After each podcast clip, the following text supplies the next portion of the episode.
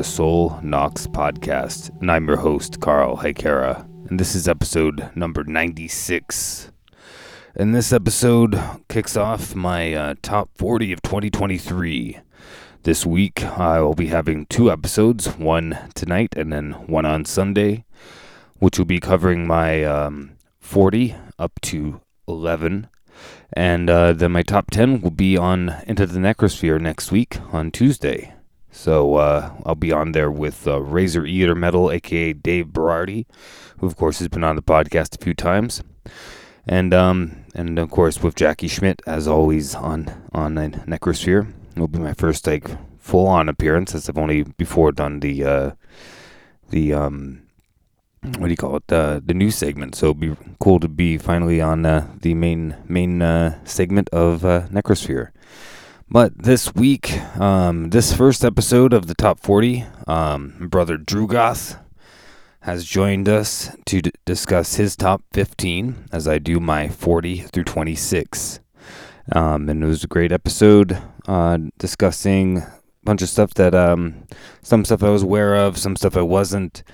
Um, he has a great list. Um, and so, uh, yeah, hope you guys enjoy this episode. Uh, it was a pleasure as always doing an episode of, with Drugoth, and you know he and I have some some stuff in the works for y'all musically. So um, keep your eyes open for that.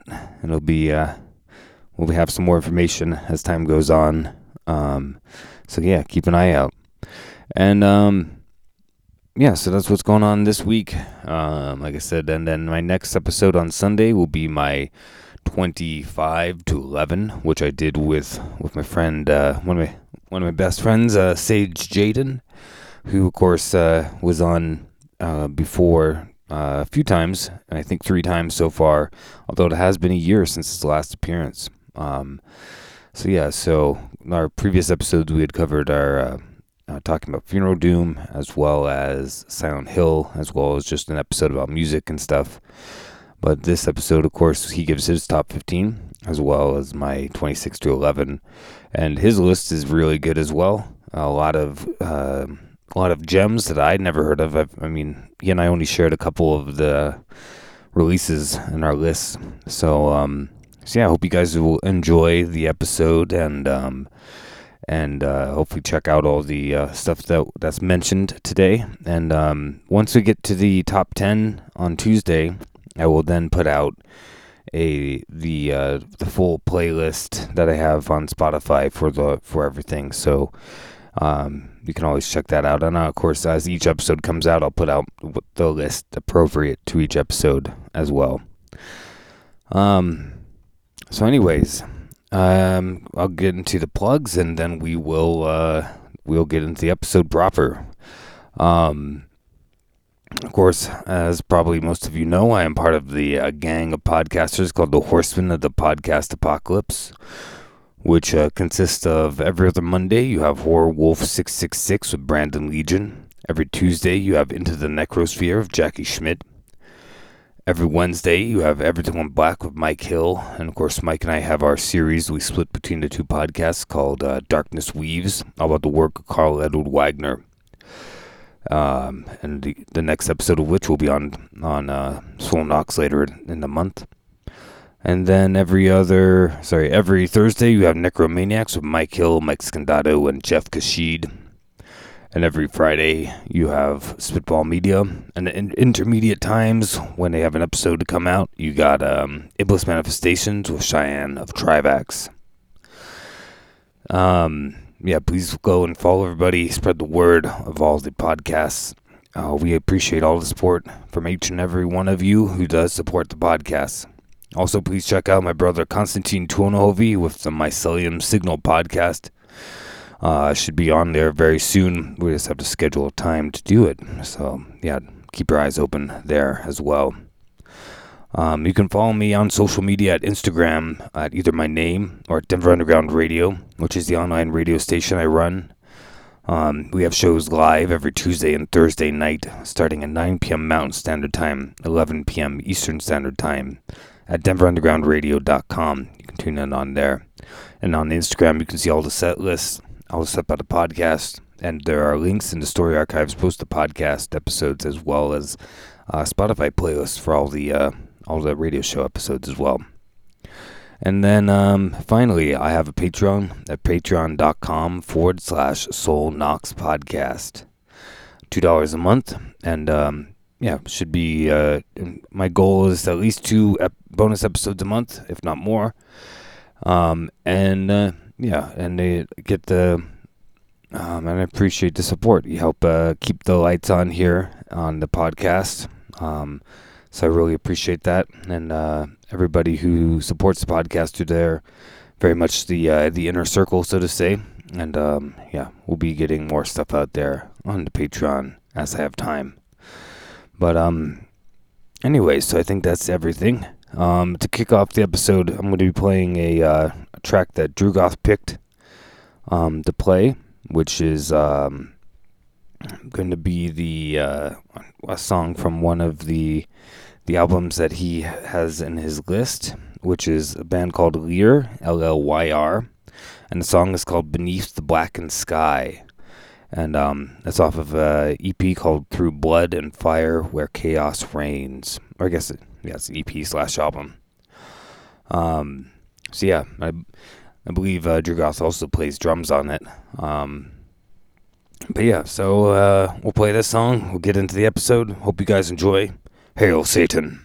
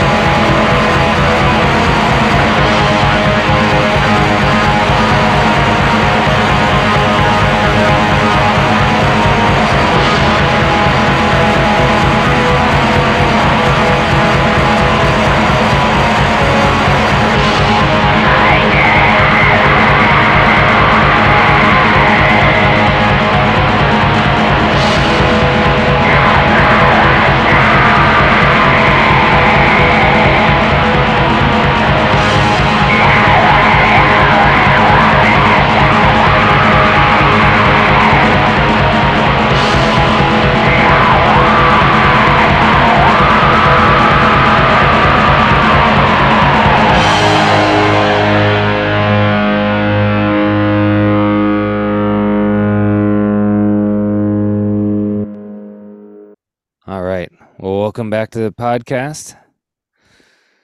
Uh, your second time on. Yeah, thanks for having me once again. Of course, yeah. Glad to have you back on and uh, get to t- talk face to face. We're all we're messaging each other and been working on our uh, our uh, in the works pro- pro- project, Antichrist Blood Scourge. So yeah, yeah, that'll be that's it's fun. That'll be uh that'll be a 2024 uh, uh, agenda we got to take care of. Yeah, I'll be I'm gonna try to get that done in the next couple months. So, hopefully, people can look forward to that in the in the near future. So, the, we'll eventually put out like a track or something for it uh, in the you know as a little teaser for everybody. Yeah, man, I'm keen. I'm psyched on this. Yeah, and then you guys, you just put out the um the show graph show graph uh, Yeah, thing yeah, yeah. where you played drums on it, right? So Yeah, I played drums for that. Um, so Shoggoth is um, is Shoggoth. He um, he records the guitar for Drugoth, and he also does the backing vocals in Drugoth. He's the the lower, deeper um, vocalist. So if you like Drugoth, uh, you'll probably like Shoggoth. It's yeah, he does the guitar for me. I write the guitar, he records it. Right, Um, and and then in Shoggoth, he does writes and records the guitar, and I do the drums for him, and I do uh, backing vocals for him in that as well. right. You do the higher vocals on it. Yeah, yeah, yeah, Yeah, and yeah, it, it's kind of like the colder hate forest side, you know. yeah, um, yeah, yeah, Uh, Udon black metal, you know. yeah, yeah. It's still, it's all, it's still in the same realm, um, but um, yeah, just trying to keep it different a little bit, and um, like he's a far superior guitarist than I am. Um, Mhm.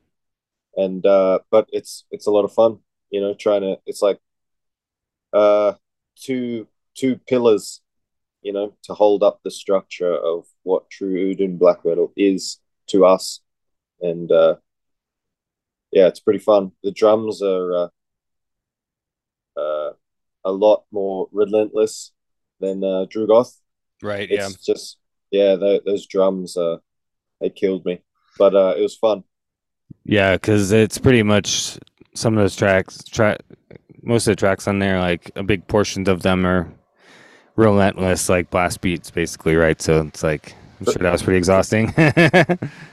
Pretty much. And yeah, I only use a single kick. Like I don't use double pedal. So, you know, blasting for eight minutes or whatever straight is pretty nuts, but it was fun.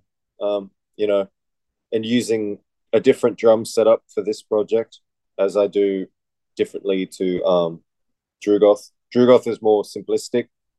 Um, just crashes and hi-hats. And then in Shoggoth there's like I think I used three different China cymbals and like a ride cymbal and yeah, just trying to really push myself, you know.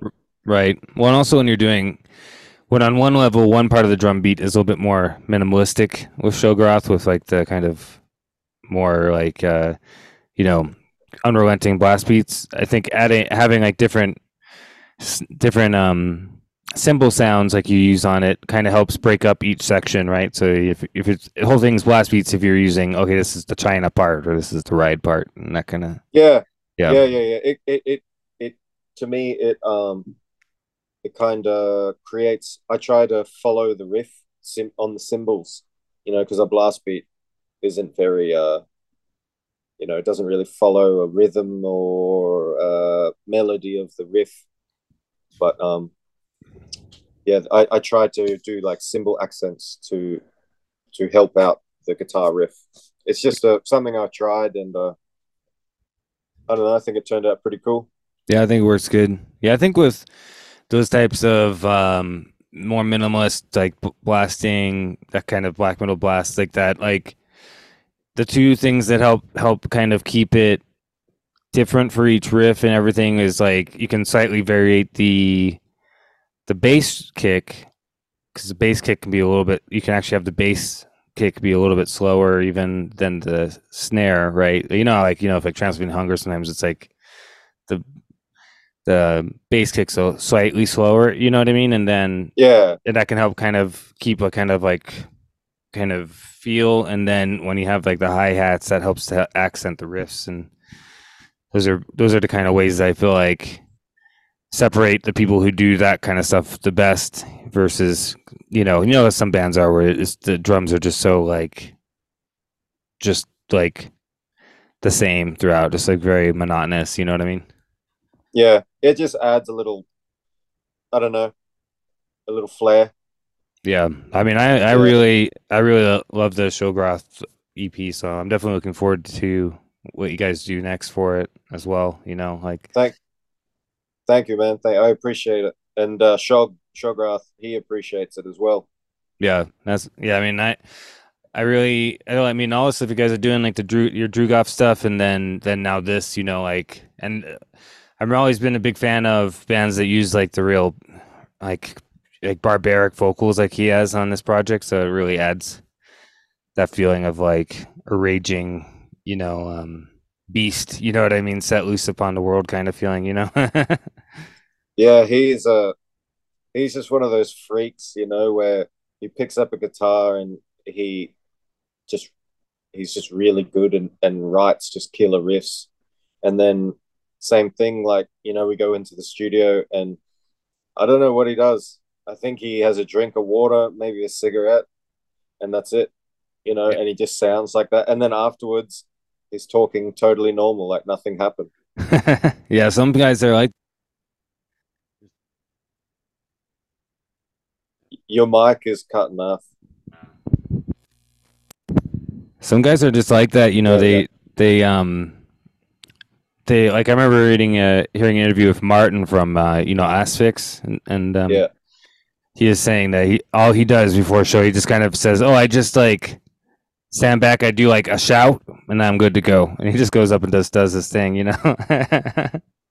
Yeah, I'm I'm kind of the same. I don't I never practice, you know, when I'm in the studio recording vocals, that's the only time I ever do vocals.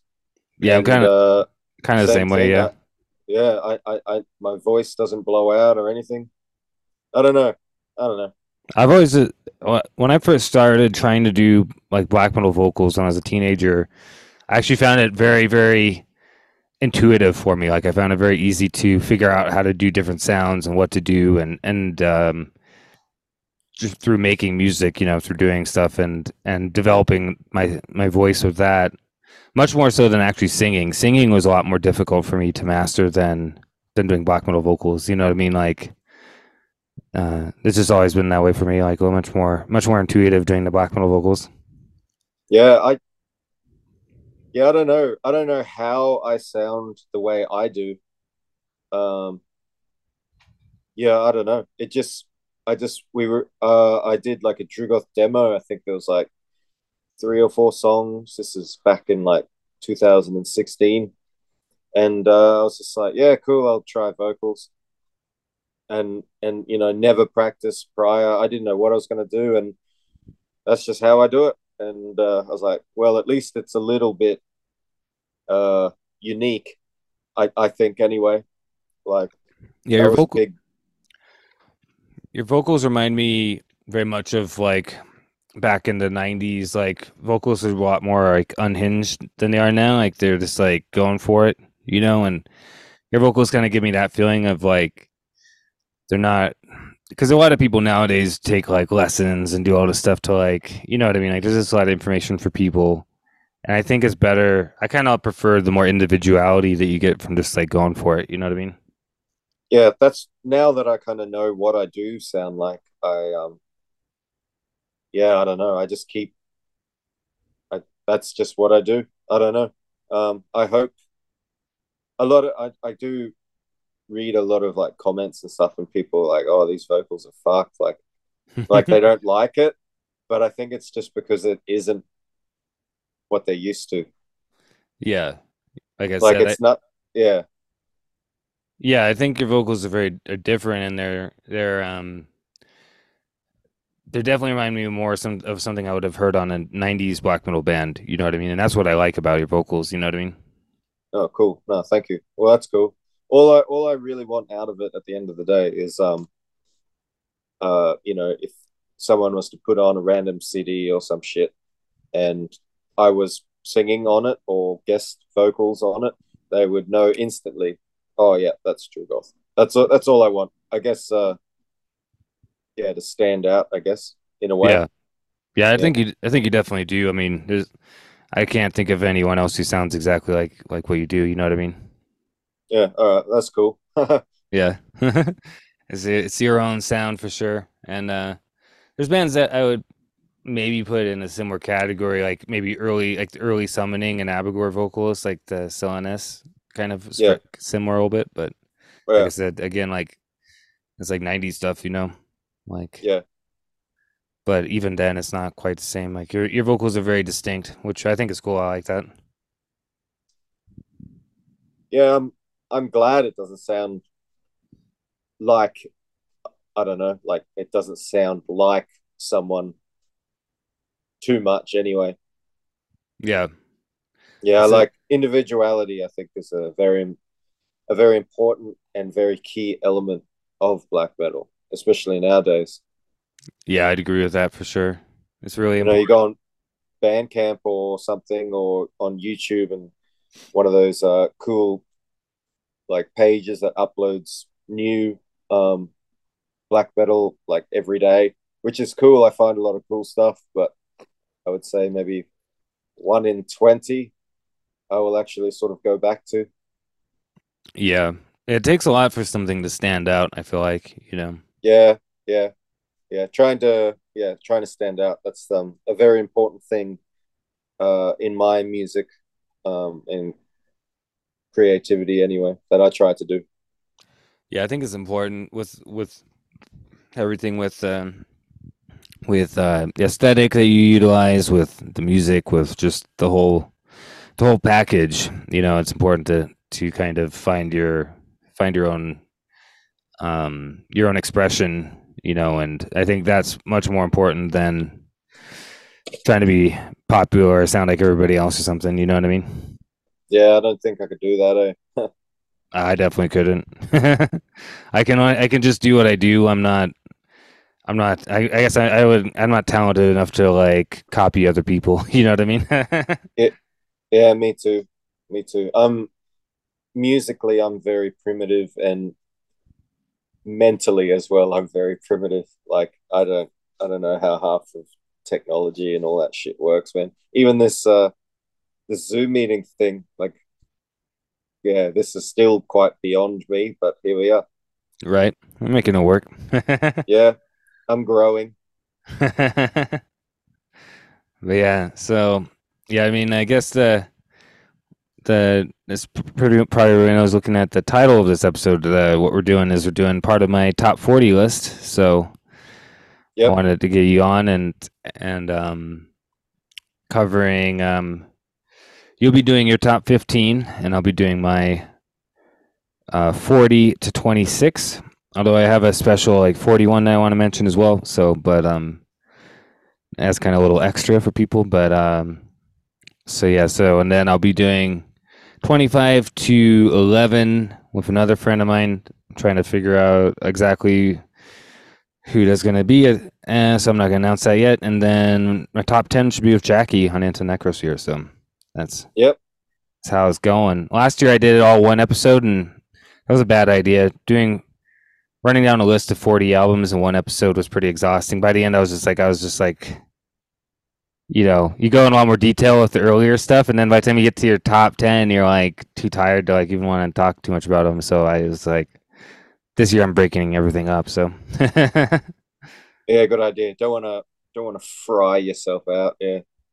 Yeah, and I want to give all the albums like uh, their chance, you know, and I will say that this year was pretty pretty good year. I mean, um, last year was actually fairly easy for me to get my list down to my top 40. I had a few extras, but nothing too much. But this year is really hard, like for me, because there was a lot of really good stuff, and I my my honorable mentions list is pretty pretty has a lot on it too of stuff that was on my list. I got knocked off by stuff, and it was kind of difficult. I had to really like calibrate and think of like make some tough choices of what's going to go on and what's not based a lot of times based off of what I actually listen to the most or but in a way is the order is only vague you know what I mean like I guess my top 20 really is like some of the the top 20 that I listen to the most but after that I mean a lot of the stuff is stuff that is relative like they could things could be like higher up on the list or lower down it's just stuff that I think is really good for this year you know what I mean Yeah, I agree. Um, when you asked me to do this, I shit my pants because I never, I never, I never do a top list. You know, I don't care, and I'm sure everybody else doesn't care about my opinion. But with that being said, I implore everybody who does listen to at least check out my whatever it is top 15 just check it out give it a listen. Might be shit you might like it. And to also do that with your your list as well. You know because you'll probably find i don't know what are you doing 40 out Yeah. of the 40 you'll probably find i don't know i'd say a good handful of uh, pretty cool shit you've never heard of.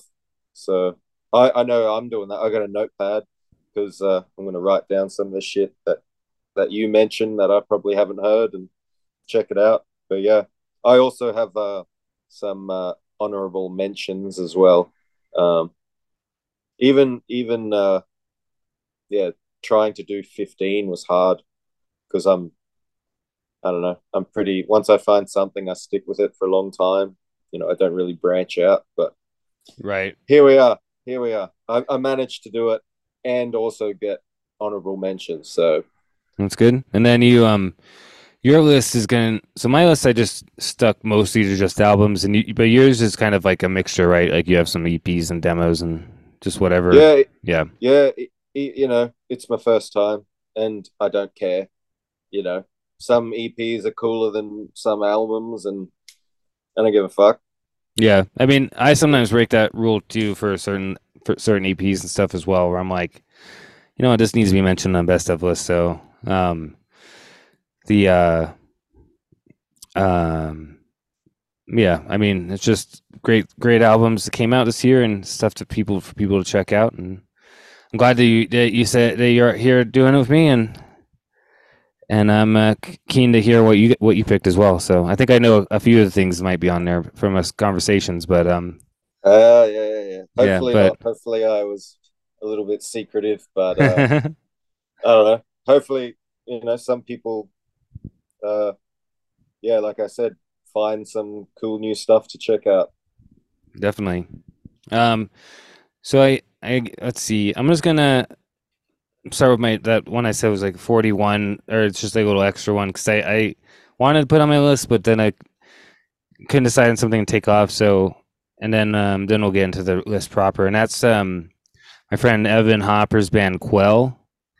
Yep. His album, All That Was and Never Will Be. Because um, I feel like it's his best album, and um, he put a lot. I know he put a lot of work in and everything, and um, I particularly like this track he did with, with my friend Mike Hill from Tombs. Like he had Mike do some vocals on it, and but yeah, so I wanted to put this on the list, but I just was like I couldn't decide on taking other stuff out, so I just cheated. it's forty one, so 41, your, your top 41, who cares? yeah, but then so yeah, so that's that, and um, so yeah, I'll let you go first with uh with your fifteen. All right, cool. Uh, so before I get to the 15, uh, I've got, what is it? One, two, three, four honorable mentions like you. Um, I had to cut them out. I really didn't want to, but I feel like they need to be mentioned um, because I listen to them a lot. And um, also, like like you said before, like you, you didn't necessarily go back to them too much, but they were still they made it on the list or nearly made it on the list. Anyway, they're they're honorable mentions, and um, uh, one of them is Nightmarer, uh, Deformity Adrift. Yeah, that's a Uh, good um, album. I'm a big fan. I have been a big fan of that band since they did like a two song demo. Um, I don't know. It's it's just it's different. It's interesting.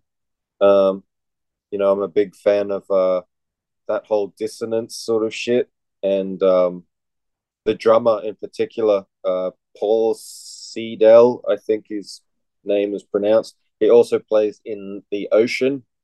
Um, yeah, he's just a very unique, talented drummer.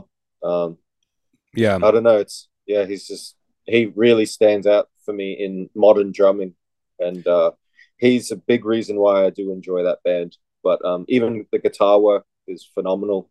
Um, Oh, I really like the um like the piano ambient part on it and kind of like it's a kind of kind of like Silent Hill esque type of like sound you know soundscape stuff that's on the album as well. That's pretty cool. yeah, yeah, it's just I don't know. It's it's it's quite horrific music, isn't it? Is this? Yeah. I would say it's like death metal. I don't know all these shit subgenres, but yeah, to me, it's just a good fucking death metal album. And the songs are like some of them are quite short, which I don't mind. You know, I don't like it when songs are just dragged out for the sake of it. But then Yeah. at times, there's you know bands or songs, it it needs to be dragged out. But um, yeah, I that's one of the honorable mentions. Um, I think That's that, on that that's on my honorable mention list as well because I oh yeah, it, it was on my list originally, but it got knocked off by some other stuff. But just because it, I did listen to it a number of times, but not as much as some other stuff. So Yeah, yeah. I'm yeah, same boat. And uh, another one of my honorable mentions is Hate Forest. Uh, they did a Celestial Wanderer sewing with salt kind of uh I don't know demo it's like a EP sort of compilation. thing. yeah. Yeah, I, yeah, compilation. I do know um Celestial Wanderer came out in 2020, but they put that on this new compilation and I don't care. Hate Forest is sick as fuck. Um yeah, Yeah. I don't know. I listen to that shit before the gym and I try not to uh cave people's heads in with my elbows. So Yeah. thank you, Hate Forest. Their uh their last album was my album of the year last year, so oh yeah, yeah. Yeah, no, their last two uh what was their last one? Innermost. Innermost, yeah. Yeah, I love that that was- album. Yeah, and Hour of the Centaur was really, really fucking cool. Yeah, I'm glad that Roman's back to making Hate Forest again. Like it's you know, I, I love Drudka, but Hate Forest is my favorite project of his, so I'm, Y- I'm happy he's yeah. doing new stuff. Yeah, I agree. I agree. I I um I think Shograth, well, he writes it all. I think he's very inspired by this band as well. Just the aggression and the just the power of his songwriting. Yeah, and that kind of yeah, um, cold, yeah, like unrelenting feeling. Like I could definitely out with Shograth. Yeah, yeah. But yeah, they're also on the honorable mention and um uh what else have I got? The Profanatica, uh Crux Simplex. Um I'm a big fan of that band.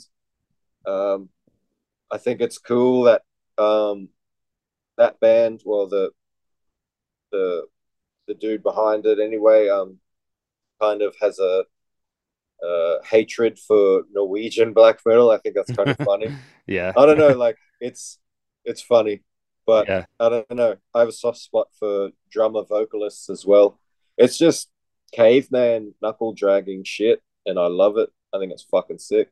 Yeah, I saw them live this year. It was sick, and that that album's actually on my list, um, but it's higher up, so it won't be on the ones we're talking about today. So, but it's on. Oh yeah, yeah, cool, Yeah. cool. so Yeah, there's a there's a particular song on there called uh, "The First Fall." yeah, it's a and, cool, uh, cool song. Yeah, I don't know. It's got like this weird like there's this heavy ass riff, and then there's a weird like I don't know. It's like a weird bell sort of thing, like flurry on the bell, but it sounds sick. It it just piqued my interest. But yeah, the song names I don't know what the lyrics are. I don't think they release them, but the song names and the the riffs and the music, it's it's just a good solid album. Yeah, it's really good. I thought it's one of one of their best albums, I think, and seeing them live playing it was really sick. So, Yeah. Oh, that would be cool. Yeah. and I have the, I have the T-shirt. I got the T-shirt for for that has the album cover on it. So Oh yeah. Yeah, cool. And then uh, the last of my honorable mentions is uh, one I can't really pronounce, and I blame you for that. But it's uh, Vrykolica. Vrykolakas. That one, yeah, yeah, uh, that was mine. yeah, yeah, yeah. You released what was it, three or four this year? yeah, they're all old EP, um, demos from like ten years ago. But yeah, Yeah, but you released them this or twenty three, so I can get away with this, right? yeah, you can because they'd never been released before until this year. So cool perfect but yeah the one that stood out to me the most uh was uh the record honoring the fallen one thank you. Yeah, I like that like- one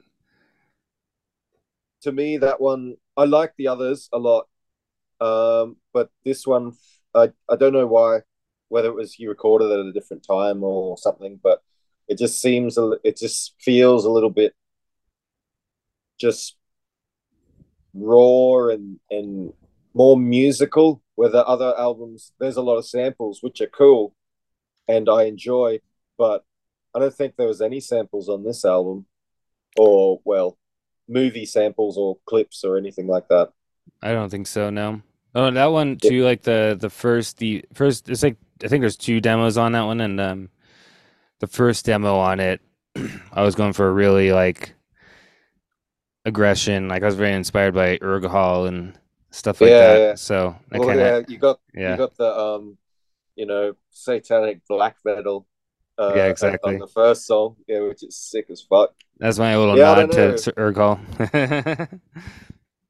yeah your vocals and just the the riffs as well. Just yeah there's a lot of aggression. yeah, uh, like you said the first first bit of the album anyway.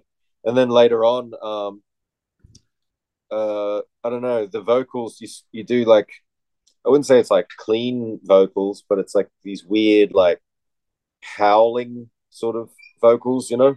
Yeah, sounds pretty cool. Like uh the, the song um those of the mark and paths of citra ara yeah. like the the vocals are yeah I, wouldn't say it's clean vocals but they're just they're very eerie and like howling almost Yeah, I would. I was kind of influenced by the idea.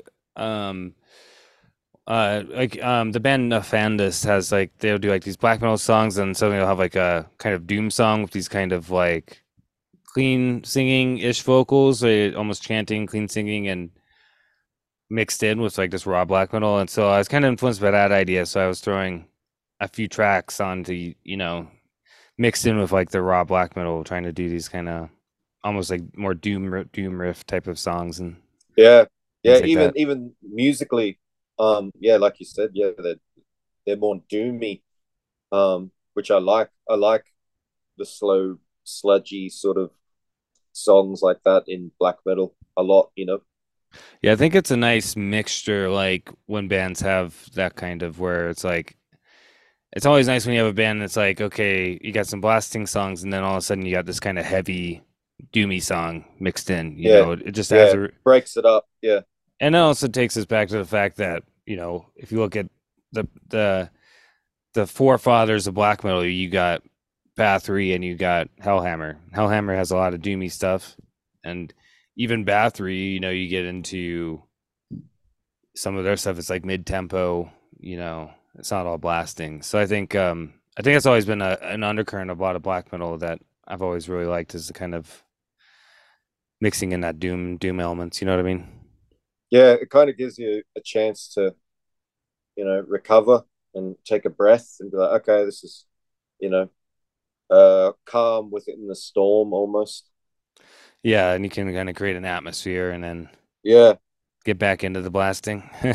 yeah, and also, um, did uh Matty P? He did the artwork for all of those releases, did he? yeah, he did. He did. yeah, I, I, I think the artwork for that release is probably my favorite out of all of them as well. Yeah, I really like that artwork that he did for that. It- It's Yeah. really cool. That was one he already had done that I was that um was asked him if I could use. So it was just Oh, perfect yeah, for, yeah. for the for the concept of that compilation and everything.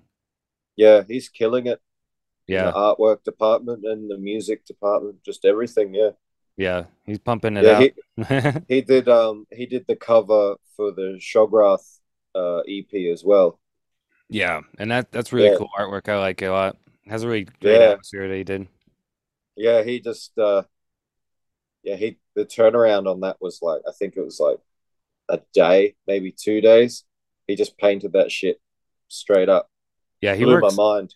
he works fast. It's kind of like me when I paint when I paint I usually get stuff done in one go, you know. And Yeah. he's he's the same as I am like that. He he'll just pops he'll just once he sits down and does it, he gets it done, which is really cool. Yeah, yeah, which is probably a good thing. Yeah. Yeah.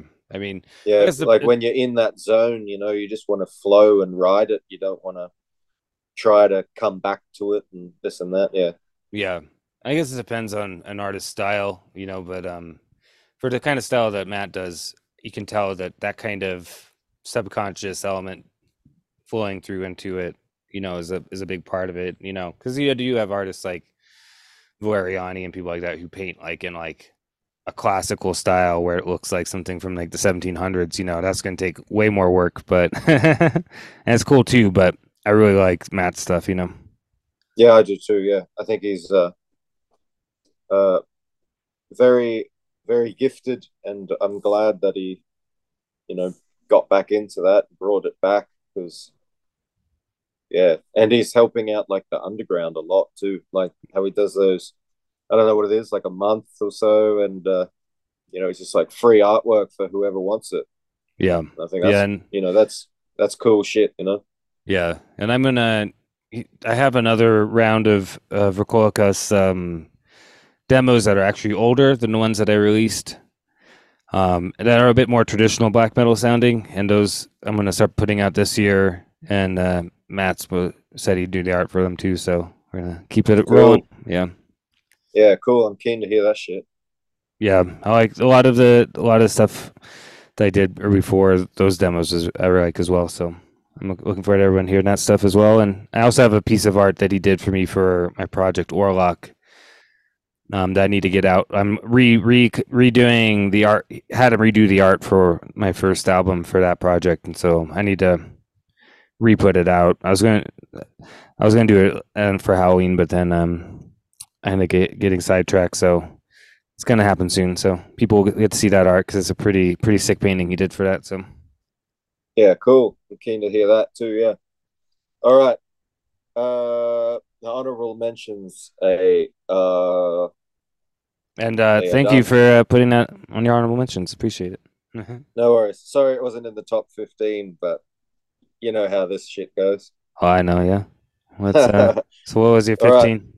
My number fifteen, and uh, before I mention it, um, I don't give a fuck. Like if I was a part of a particular project or not, like if I helped out on the drums or whatever, I don't care. I still listen to it. Well, not for the drums. Like I'm not one of those fucking weird dudes that listens to their own album on repeat.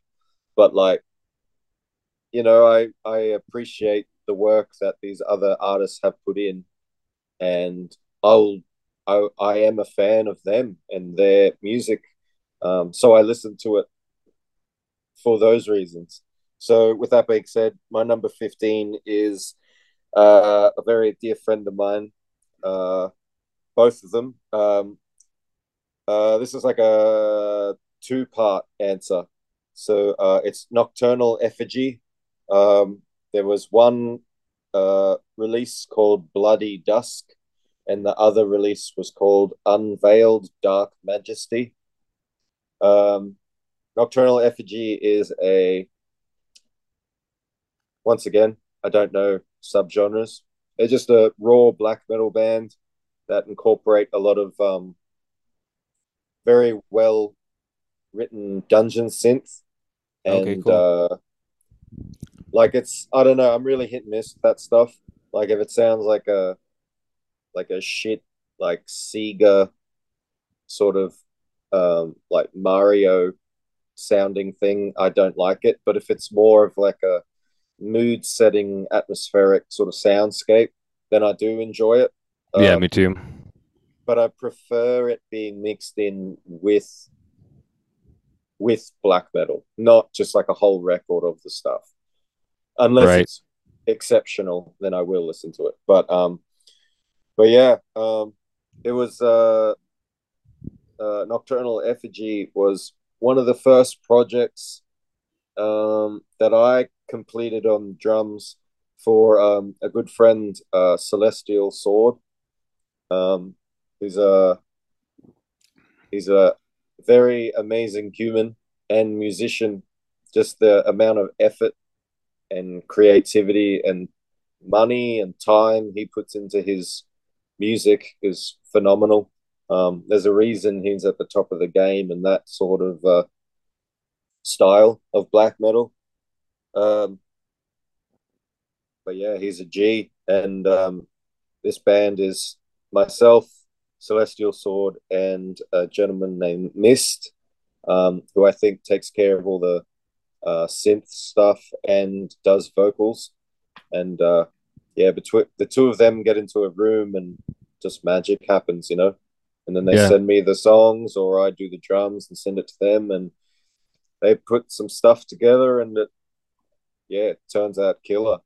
And um, uh, the the release called Unveiled Dark Majesty um, is available on vinyl through Forbidden Keep Records. I just got my copy in the mail. I think it was like two days ago, which is pretty crazy. You know, I never thought I would have been a part of something that was on vinyl, but here we are. So I'm pretty go. grateful for that. And I think there's like cassettes but I don't know. I don't really keep up with that side of it. I'm just yeah.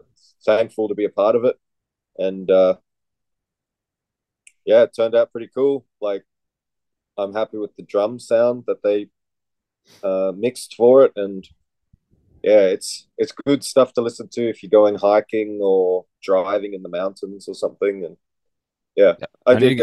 I need to give it a listen. Yeah, I like some of that that stuff where it's kind of I mean, there's always been bands like that, but it definitely seems to be a kind of uh, current thing that's popular, like um, with like mixing dungeon synths and black metal. And um, I, have this year I just found the band Vindolf, who I like quite a bit. Who does that? And I think he does a good job because his dungeon synth sounds like legitimate and sounds really nice, and then his black metal sounds really good too. So it's like, you know, and um, so I'm definitely definitely have to check out Nocturnal Effigy because uh, yeah, yeah. I, I, enjoy that kind of stuff. Like when I'm in the in the kind of mood where I'm like, yeah, I want some um, some uh, medieval, you know, type of vibes. It's it's always nice to find stuff that's good for that. So yeah, I um I also um I I do the drums now for uh Celestial Sword, um his project Celestial Sword, and um we there is an album coming out uh, early March, which I think if you like that sort of stuff, um, yeah, I think you're really going to like it. It's, uh, you know, like I said, just the amount of effort and and creativity he puts into the music. Yeah, it's it's pretty uh, it's pretty phenomenal stuff. Like I can listen to the the whole album and I just get lost.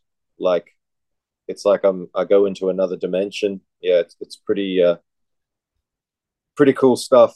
And his work with um, like adding in like the dungeon synth and all the interludes and stuff between songs is very very good, very tasteful. Where you don't actually realize, you know, where a song begins and ends. Like it all flows very well, which I think in that type of stuff to me is kind of essential and uh, right. uh, yeah, I think he he nails it perfectly, and I'm very uh, grateful that he asked me to drum on it, and uh, I'm really excited for it to be released uh, and people to listen to it, and uh, yeah, I hope they like it. I think they will. Um, I'm a fan of his work in general. Um, before I started drumming for it, and but I think this one is this new album coming out is yeah like tenfold better than his previous works. Awesome. Hell yeah. Um, Let's see. So I guess uh, we'll do so. My number forty, um, and this is an album that I started listening to a little later in the year. So maybe if I had listened to earlier, would have gotten higher on the list. But it's uh, a band I found out because of Jackie. It's called Ekrom. That's E K R O M, and um, the album is called Uten Nadig Nadig Nadigst Form Ildzel. See, I don't know how to pronounce it. It's like in Norwegian, but um, yeah, you nailed that perfectly, man. yeah, right. yeah, but uh, it's a fucking um, sick album. Like it's very classic Norwegian black metal uh, in a lot of ways. Very has that '90s type of vibe. A little bit of keyboards here and there. Very uh, still kind of aggressive. Um, but just like the songwriting is like really really good on it. Like, um, so yeah, if, particularly like it has a track uh, called the Black Hearted Ragna, which is really sick. Um, but the whole album is really killer. I did kind of sleep on it for a little bit because Jackie brought it, talked about it earlier this year, and I didn't get around to really listening to it till almost at the end of the year. And then I was like, man, I should have been listening to this a long time because it's really sick. So it went on my list because over some stuff that uh, some other stuff because I felt like it was the songwriting is just really killer on it. Like this is kind of one of those when it comes to like Norwegian black metal, it's one of those types of bands that does it right. You know what I mean? Yeah, yeah, I know that. Yeah, I think a lot of bands, well, you know, I'm not naming names or anything, but the fact that they're like, oh, we're from Norway, you know, we are Norwegian black metal. It's, it's, I don't know, they kind of, I feel like they use that as a, okay, we've, we're already at the top. So no, no, no, no, no. You gotta, you gotta prove your shit. You know, it's like a, that's an accolade you gotta earn. I think um, you know, to me that would be that would just be stressful as fuck, to be honest. Like personally, but yeah. Mm-hmm. Uh, what was it?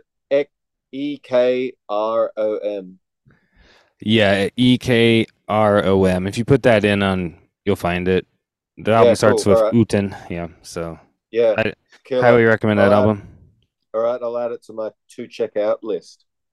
Uh, cool. So what's your number fourteen? All right, number 14. Once again, I'm one of those fuckheads that's going to plug my friends' shit and um, things that I was a part of, like on drums anyway. Um, uh, Llyr, L L Y R. Um, this record is called Through Blood and Fire Where Chaos Reigns.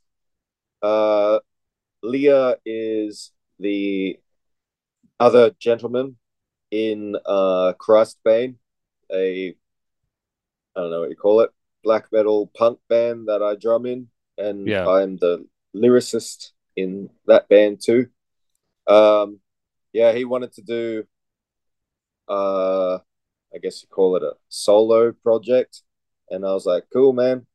I'll help you out on the drums if you want real drums, and he was down, and we were discussing it, and uh, yeah, he's very focused, and I think this record speaks for itself. It's um, when it comes to raw black metal, you know, like we said before, you know, there's so much of it that's just like a Darkthrone clone band, or which is cool if they do it well, but nothing that maybe it's because I'm bitter and old, but nothing that resonates and makes me think, shit, this is cool. I want to come back to this. But he manages to incorporate uh, a few elements that do make me make it stand out above the rest, in my opinion. That's why it's number 14. Um, uh, it's it's simplicity, uh, which I enjoy. It's uh, you know, there's no shredding, there's no synth. It's just guitar, bass, drums, and vocals. And uh, a big thing that we tried with this project um, was um, sort of like monotonous, repetitive sort of stuff. Like, uh, I'm trying to think. Like, uh, there's a band Mantiel, and like even like Bur- like Burzum, like Filosofem and stuff. Yeah. How it it's just the one riff or branches off of that one riff, and it's just repetitive and you kind of get lost, but in a good way. And that's kind of what we're trying to go for with this project. And uh, yeah, what did we do? We did a four song EP thing. I don't know. Um, the songs are quite lengthy, and I don't know. It's once again, it's good. Put it on, go for a, a walk in the forest or something, and uh, yeah, it's pretty good. Yeah, I've that's uh, I've been meaning to give that one a listen too. So, and so that's on my. Uh, I hadn't gotten around to listening to it yet, so I definitely going to do that. Um, yeah, I'm sure for you, like with some of these things, even though you did the drums on it, like the other people are doing all the music for it. So for you, it's like even though you did the drums, it's kind of like you're listening to something. You know, you can kind of disassociate yourself from that in a way and listen, appreciate the music of this other person who's worked done all this stuff, right? So yeah yeah because it, it influences me you know like like seeing them really put all that effort and and delve into their projects where i'm just uh i'm just doing my part just to assist them to make it to create to get what's in their mind and what their creative process is if my drums can help that come into uh, fruition then then I'm more than happy to oblige. And as well, Lee is a good friend. You know, he does Christbane with me. We talk like every day. So if he wants me to drum on stuff, I'll no doubt probably do it. Yeah, it's awesome. But we yeah. just work. We we work really well. You know, like we understand each other, which I think is a very hard thing nowadays. You know, you think it's like, oh yeah, I'll just get this guy to do drums for me or this or that, or we'll do a band together. Like countless times, people said, "Oh yeah, let's do a band." Like, okay, cool. You know, and nothing's nothing's happened, or they're like, "Have you got any ideas?" Like, yeah, I got some ideas, but you know, you're doing the guitar, so do you want to do it, or do you want me to do the drums and this and that, or I don't know. You just gotta be on the sa- same wavelength, I think, like mentally and creatively, and uh, yeah, a lot of people I don't seem to click with, and I'm honest. I just say, nah, it's not working. See ya. Where, um, yeah, me and Leah, we do. You know, yeah, we just, yeah, it's important. we just, we just click. You and I are the same. You know, we're both pretty. Uh, we're just like, yep, cool. Let's do like a bestial war metal band. You know, this is what we want. It's just going to be aggressive and we'll try to add in different nuances and uh, different sort of aspects to it here and there to stand out, I guess. Yeah. And you know, yeah, it's kind we, of on the on the same page of what it's going to be. So yeah, we just click, and I think that's the best way to do music. If you click as people, you'll click musically and uh, creatively, which is uh, which is the the the main thing I think. Yeah, I agree. Definitely. All right, um, so that was my 14. All right, so my 39 is going to be uh, Vargrav with the Nighthold.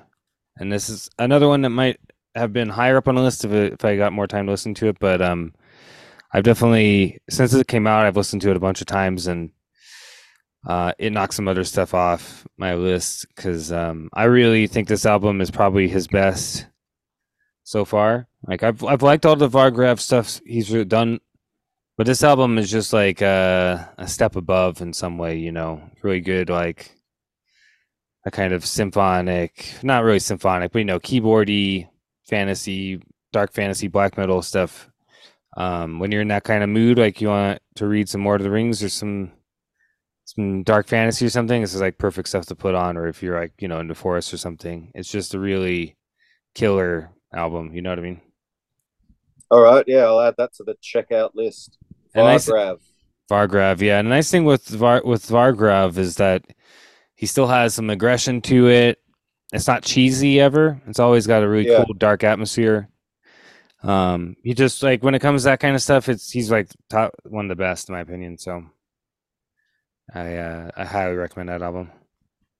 Yeah, there's nothing worse where it, it yeah, I know what you mean cheesy. Yeah, that's a probably the best way to describe it. Yeah, Where it's almost it's fake. That's you know that's the best.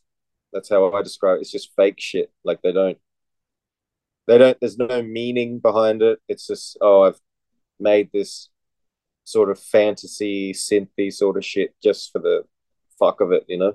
yeah, or like what I don't like either in black metal is when you get a band doing like the kind of fantasy stuff and they um black metal is supposed to be have a darkness to it, right?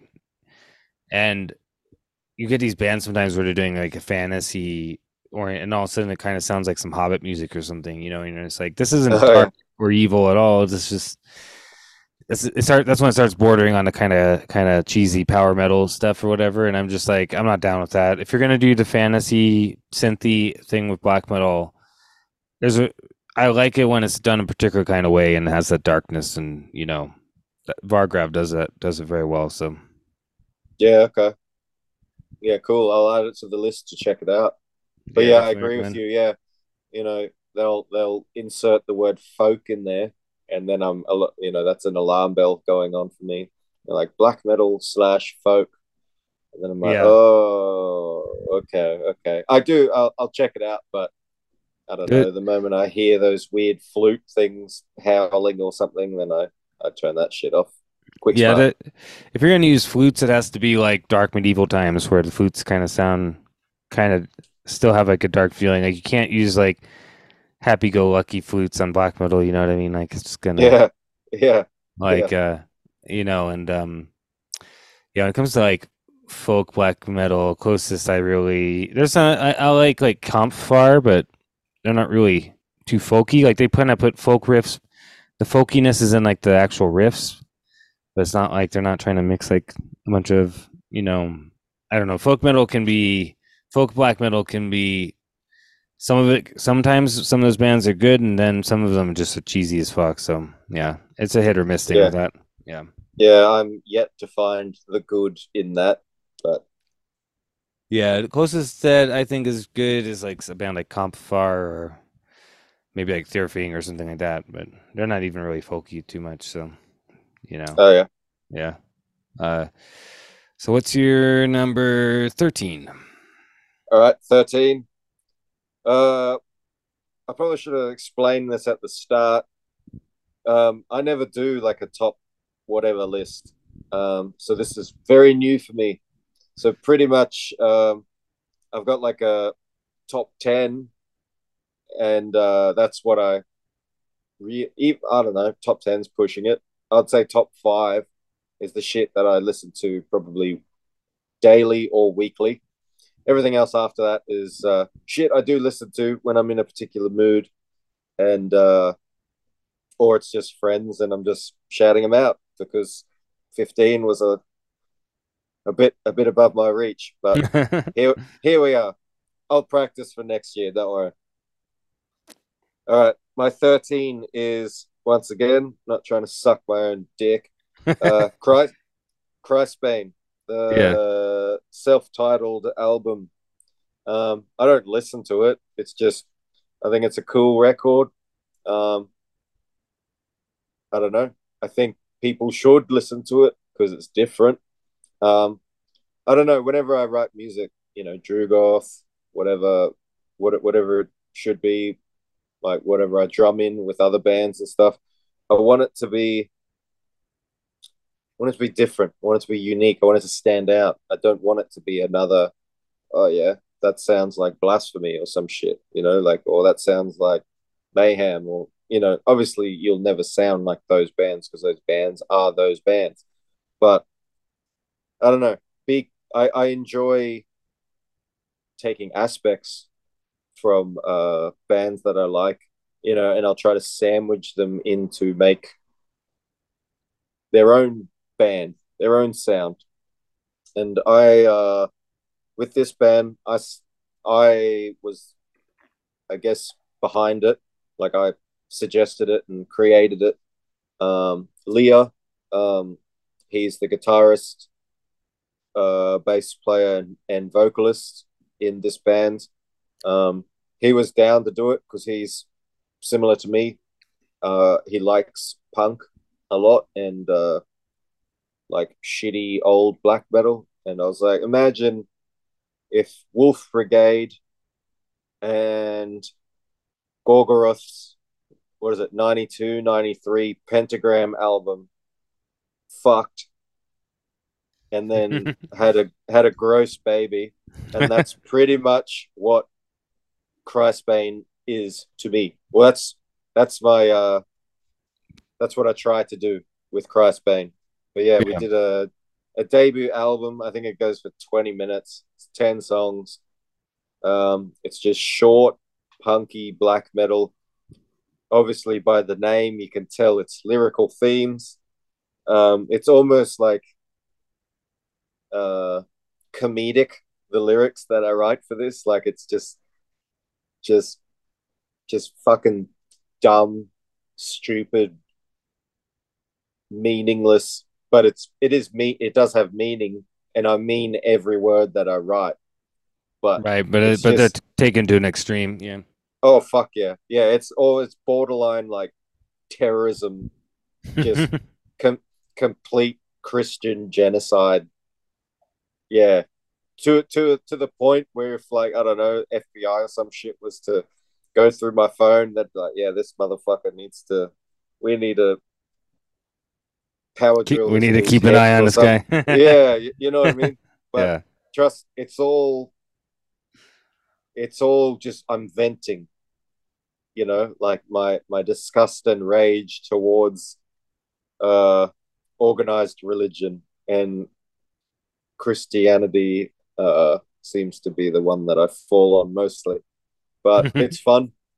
And and with with bands that I do, the number one process behind writing it is um, would I, if I wasn't a part of this band, would I listen to it and would I like it? And this ticks the box, right? Because I think you know, a punk black metal band that doesn't sound like Midnight or you know, like that sort of, you know, you know what I mean, like Midnight, like that sort of vein. Yeah, I enjoy it. I enjoy it, I'm trying to do something different, you know, which is what I try to do with everything I do. But but yeah, so that's uh that's my number 13. Um it was all DIY as well, which was another punk and sort of element that we tried to do.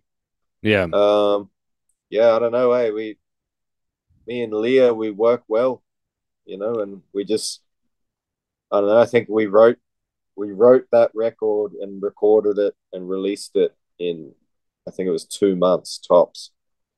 Yeah, that's awesome. Which is pretty pretty wild, but um, yeah, sounds cool and it's a fun project and uh, there's some uh, new shit from that coming out uh, this year.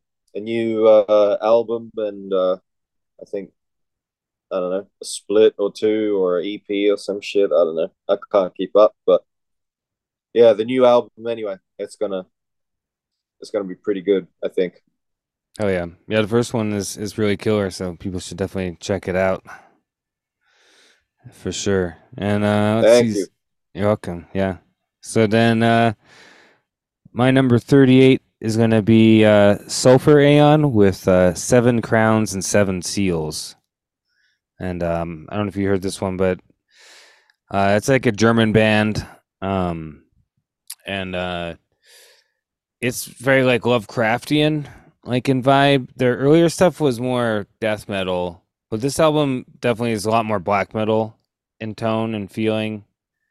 Um, it's very twisted and weird. Um, takes goes in a lot of weird directions. Um, definitely, yeah, like I said, it feels very Lovecraftian, very like kind of horrific in a lot of ways, very arcane. Um, so yeah, it's a really killer album. Um, it didn't. This one is one that isn't high on my list because I probably I I like this album a lot, but I only listen to it. You know, didn't listen to it as much as some other stuff. Like honestly, like probably if I did this list in two months, probably the the last two I mentioned probably be higher than this one. But um, but I That's the way it is. But this album is is really killer though. And I definitely recommend everybody checking it out because it, it definitely needs to be on, on the list. I'm sure there's people out there where this is their t- number one. You know what I mean? But oh yeah, for me, it does. It didn't really kill it for me in that way, but I still think it's a killer album. You know what I mean? Yeah. Okay. Yeah. I think I saw. I think I saw something about this band because the album title rings a bell. Anyway, I remember. I think I checked it out, or I, I meant to check it out, but I've added it to my list, and I will check it out again. Yeah, definitely, definitely recommend it. Particularly if you're in the mood for some, kind of twisted, occult, Lovecraftian black metal stuff. It's it's definitely a black death metal kind of mixture. It's definitely yeah, uh, definitely uh, a killer album. So I wish check it out. I certainly will. I'll add it to the list. What's your number twelve? Number twelve is a band from Australia um, called Haste, H A S T E, Haste. Okay. Uh, they have an album or album EP. I don't fucking know what what defies the difference. I don't know. Anyway, it's called Voracious Bastion, and uh, I was a very big fan of the vocalist and guitarist of this band. He had a band before this called Gurn, and I was like really hell bent and keen to see them they were playing in my city. Uh, they're from down south to where I am in Australia, but okay. they were coming up. They were playing a show, and uh, some I don't know if it was like Antifa or some of those fucking pussies who get offended by words and and things like that. Yeah, I don't know. I don't, I don't want to step on anybody's toes or beliefs or anything, but whatever. When it comes to that, I don't know. They they whinge to the um, event organizer or some shit. Really? And uh, we're like, oh, take this band off. They've got ties to this and that, allegedly. Allegedly, yeah. It's always allegedly. Yeah. They never act. Yeah. They always just go off people uh, based off of hearsay. Yeah, pretty much, pretty much. And uh, I don't know. I don't know. So the show, um, instead of taking them off of the show. I think they just cancelled the whole show, which is uh that sucks. I think yeah, it sucks. I'm glad they did that rather than you know remove the one band to isolate them and and sort of put all the blame on them. But um yeah, Gurn, they were cool as fuck. And uh, I was pretty bummed out about that. But then uh yeah, then he comes back with Haste and uh yeah, it's the debut album from this band um, what do they know, sound like? Weird. It's like I don't know. It's like thrashy, thrashy sort of raw black metal, but there's still good production in a way.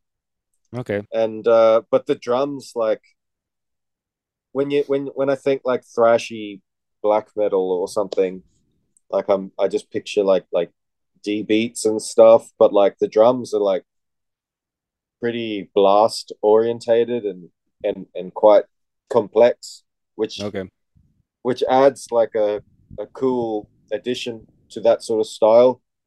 But yeah, the riffs are just fucking killer, and his vocals are sick as fuck. And yeah, uh, I'm gonna have to check this out. Yeah, I'll send you the link. It's um, uh, yeah, it's really cool shit. Uh, very uh, very different. I think we, we, I don't know. That's why I think like if I was to call it like thrashy black metal, but is it kind yeah. of like maybe in the same ballpark as like Destroyer six six six or something like that, or yeah, yeah, a little bit, a little bit. Like, yeah. um, I think um, if I want to listen to stuff like that, which I do, I really like that style. Um, pretty much anything that that record label Dying Victims puts out is like gold, and I'm pretty sure this band like is working with them, okay. you know, for Euro- European distribution or whatever. But um, yeah, I don't know. When I when yeah when I think of like thrashy shit, I think of like, oh, what's that? Like, is it Lucifuge or like Destructo and shit like that? Which I like. Like, it's cool.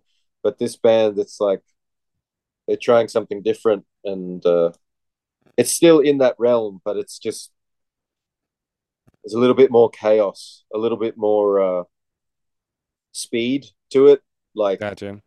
like drum wise anyway. Like it's it's almost like like a imagine like a hardcore band or like a thrash band or something, and they needed a drummer and they got some like hectic death metal drummer who's like, yeah, no, we can we can change this tempo and play it twice as fast, and he's just blasting like a machine. But it's Right. it's it's pretty fucking good. I, I really highly recommend it. It's still like raw and shitty, but like it's not like triggered or anything fucked like that. Cool. Yeah, that sounds good. I'm gonna have to check that out. Um, cool. So then my 37 is gonna be uh, Urfaust with Untergang, and um, I've been following Urfaust basically since they came out in the early 2000s.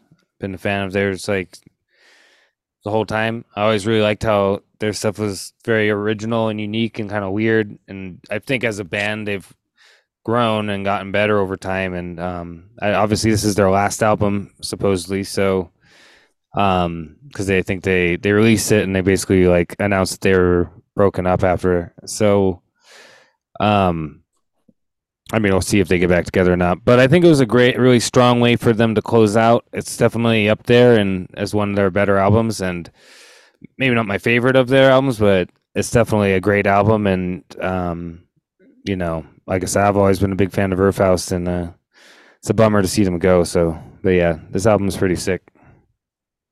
But at least they've gone out, you know. Uh, but you said you know it's not your favorite of their albums, but at least they did go out uh, with something, A really strong You know, album, yeah. yeah, really strong. Like it's not like they've gone out with something shit or they turned to shit and then gave up. You know what I mean? Like they're like, all right, we're at the peak of what we're gonna do. See ya. Yeah, I think I I prefer that. I mean, I think it's cool that they they went out with a really killer album and went out strong, and they didn't just like start declining and releasing crap albums and stuff. So Yeah, yeah, yeah. That's know. cool. That's um, that takes uh, it takes uh balls to do that too. To know when to stop. yeah, I definitely think it takes the it takes that like particularly like you know, Urfaust is a very weirdo like niche band for a long time. You know, like not everybody's like them, and they kind of built an audience over time, and you know they're actually pretty popular now. So not only yeah, I mean they went out at their peak. I mean they're probably mo- they're probably more popular now than they've ever been, and and everything. And they're like, yeah, we're just gonna go out now and call it good. You know what I mean? Yeah, yeah. It's like um, I don't know. Who who's that dude from Friends that died? He drowned in a pool. So I don't know. I don't know. I don't even have television in my house. but yeah, like no one gave a fuck about him the last couple of years or whatever. And then he died, and everyone's like, "Oh fuck, I missed this dude. I'm gonna watch Friends again." Blah blah blah. It's like you didn't, you know, prior to his death, you don't, you know, you didn't even think twice about this cunt. Right. Sort sort sort your fucking head out. uh, what's your number eleven? Number eleven. Um, uh, I think it's pronounced Sin, S Y N. Yeah, Uh, I guess sin would be yeah. Sin or sign. I don't fucking know. Sin. Let's call it Sin. Okay. Uh, they had an album called Wilk. Um, it's really cool, man. I reckon you'll dig the fuck out of it. Um, Yeah, I, I don't know this one either. it's it's uh very you I don't know, it's hard to explain. It's very it's very unique black metal. Like it's still very very much in the vein of I guess normal black metal, but I don't know, they just seem to be just slightly off in a way, but it works.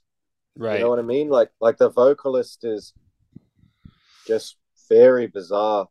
Like almost like I I don't like to compare people to people or whatever, but like it's very it's very similar to I guess like Attila of Mayhem. Just just like he'll sing, he'll do whatever normal black metal vocals, and then he'll just start going on this weird tangent, like vocally, and it's very bizarre, but it it works at the same time.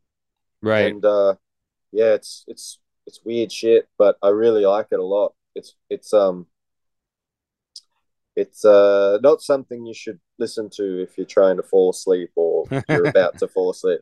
It's Right. it's very bizarre, but it's very good. And um uh the drummer in this band, uh Flak Panzer, is a very, very good good guy. Uh he runs uh regimental records. Okay. I have a few little uh dealings with.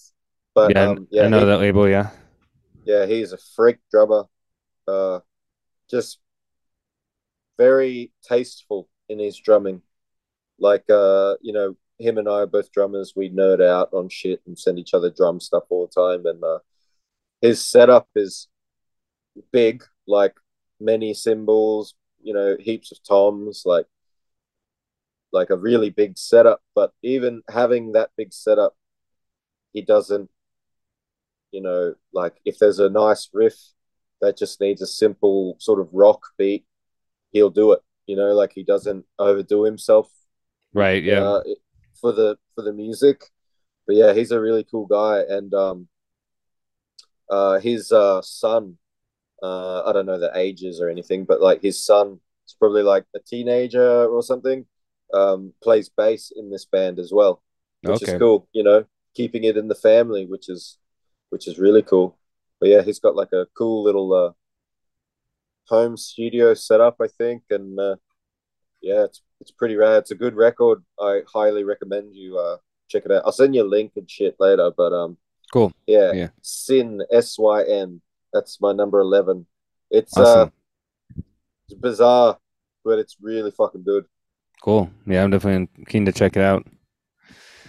Um, so my number four thirty-six is going to be uh, an album from a band that I actually had on the podcast, which is out. Episode just came out recently. But it's uh, Ku, uh, spelled K Y Y, but in Finnish that's pronounced Ku, and um, or Q, yeah, Q, something like that. And uh, their album is called Apotheosis: The Light of All Lights. Um, and it's really sick, like kind of kind of orthodox esque black metal. It's very occult. Um, they do some like some like throat singing on parts of it, and um, it's got a lot of different types. You know, there's still some old school riffs, and then it's got some orthodox riffs and some moody atmospheric parts, and um, the whole thing is really uh, well written and uh, good atmosphere. And yeah, like um, I think it's probably is their best album yet. So I highly recommend this album. All right, cool. I'll check that on the list. K, what was it? K Y Y. KYY. Yep. All right, killer. I'll check that out for sure. Yeah, and they're they're And earlier. They Finland, um, you say? yeah, they're Finnish. Although the main guy in the band is originally from Turkey, but he lives in Finland. So Yeah, um, cool. yeah, really killer. And their earlier stuff's really good. Their first album's really good. It's a bit more raw, um, uh, but very good as well. So, um, cool. So, what's your number? Uh, so, I guess uh, are we to your number ten? Number 10. Yeah, uh, my number 10 is uh, Mantiel, I think it's pronounced. Um, Vestiges engraved in frozen mysticism history. I don't know this band at all. Oh, man. Um, this album's good, um, hence them being my number 10. But they had an album prior to this called Obscurite, I think it's pronounced. Um, but yeah, do you- this is. Uh, How do you spell the name? How do you? Uh, M A N T I E L. Okay, cool. I'm gonna write that down. Um, I think they're US. I think, but um, yeah, it's um, it's the type of raw black metal uh that I enjoy. It's uh real, real lo-fi, but to the point where it's not like unbearable. Like you can still make out what cymbal is happening and yeah, you know the the the riffs and stuff and the vocals, but um, he almost has a sort of Inquisition style vocals, like Okay. a little bit, but it, it's still like his own. And uh, yeah, the it's very um monotonous and repetitive, but I like that shit, man. Like it's Yeah, he know, does. It, he does it right. yeah, he does it very, very right. It's it's very good shit. I reckon you'll dig it. It's um Hell yeah. yeah, it's really good stuff. A lot of like reverb um on everything, but it's it's cool. I really dig it. Sound yeah. It sounds like something I'll probably like. So that sounds cool. Yeah. their earlier stuff um is exceptional. You know, there's no shit record by him, I don't think. right. Well, it's I- all I- it's Yeah. it's all high quality. Oh yeah. I think the earliest stuff is even like more like lo-fi, but it's still it's very, very, very good. But yeah. then the late like now, like this album and um uh the previous one, it's a little bit better quality recording, but it's still very shit, which is Right. what we want. Yeah, I like that midpoint where it's like it's raw, but it's not so bad that I can't even hear what you're playing at all. It just sounds like a wall. It sounds like hissing noise or something. You know, like Yeah, that was a very big uh a very big point that we tried to make with um Llyr with uh, that record we put out was to be really lo-fi and shit, but at the same time you can tell when the riff has changed and you can tell when I'm changing from hi-hats to a ride cymbal or something like that, you know? yeah, exactly. there's there's a very fine line i think like if you cross the line it, it'll be absolute dog shit but if you stay just below it you'll be good Yeah. We're talking about an album that does uh, raw black metal the right way as well. Uh, my number thirty-five is uh, "Spells Ov Torment" with Unholy. so, was that 23 or 22 uh, it's twenty-three. So, yeah. i don't know i can't keep Yeah. up but that's Yeah. fucking sick Yeah, it came out came out last year. I remember. Uh, I think it was the beginning of twenty three, but um, yeah. So for me, uh, the Spell Ov Torment album um is or I guess it's like again it's like is an EP or an album. I think it's an it's for me it's like an album because I mean it's already it's twenty eight minutes it's an album you know so the uh like I think you and Matt really killed it on this with like the really old school raw. You know your drum sounds are really good on it, even though you recorded very lo-fi. Like, you know, like this whole thing works really well. The songwriting is killer. It does that, like it does the raw black metal and aggressive and hateful, and uh, has that balancing point. Like, you know what I mean? It still, it just sounds really like aggressive and evil. You know, so no thank you i appreciate that yeah like um i think uh definitely will be looking forward i know you guys just released uh, another track recently so looking forward to to hearing more more Spells Ov Torment stuff so yeah no thanks man. Yeah it's pretty wild. Um he asked me to drum on that. Um i think he started that band in like 95 or something. Yeah it was early Um, 90s I'm, i remember because the first time i had him on the podcast we talked about it but yeah. Yeah, I was, you know, I tell him all the time. I was, I, I think I was like two years old when he was starting this project, so that's pretty wild. yeah. But Yeah, yeah, no, it's pretty cool. It's um, you know, like like I mentioned earlier a hundred times, but you know, we're just trying to do something different. You know, like you said, it's raw black metal, but it's like instead of trying to be a Darkthrone clone band or whatever, we've gone beyond that. You know, and Yeah, it's you know, more taking it's more like 80s first like wave. Yeah, Yeah, yeah. yeah it's more Yeah, first I love wave that shit, man. He just lets me do whatever I want to, like drum wise. He's like, yeah, do whatever you want. It's like, yep, sick, fuck yeah. Just put on Bathory or like Show No Mercy or some shit and get inspired and away I go. But yeah, I, I'm once again like, if I didn't drum in that band, I'd be a huge fucking fan of it. And that's uh, vital. I think. Yeah, I definitely think so.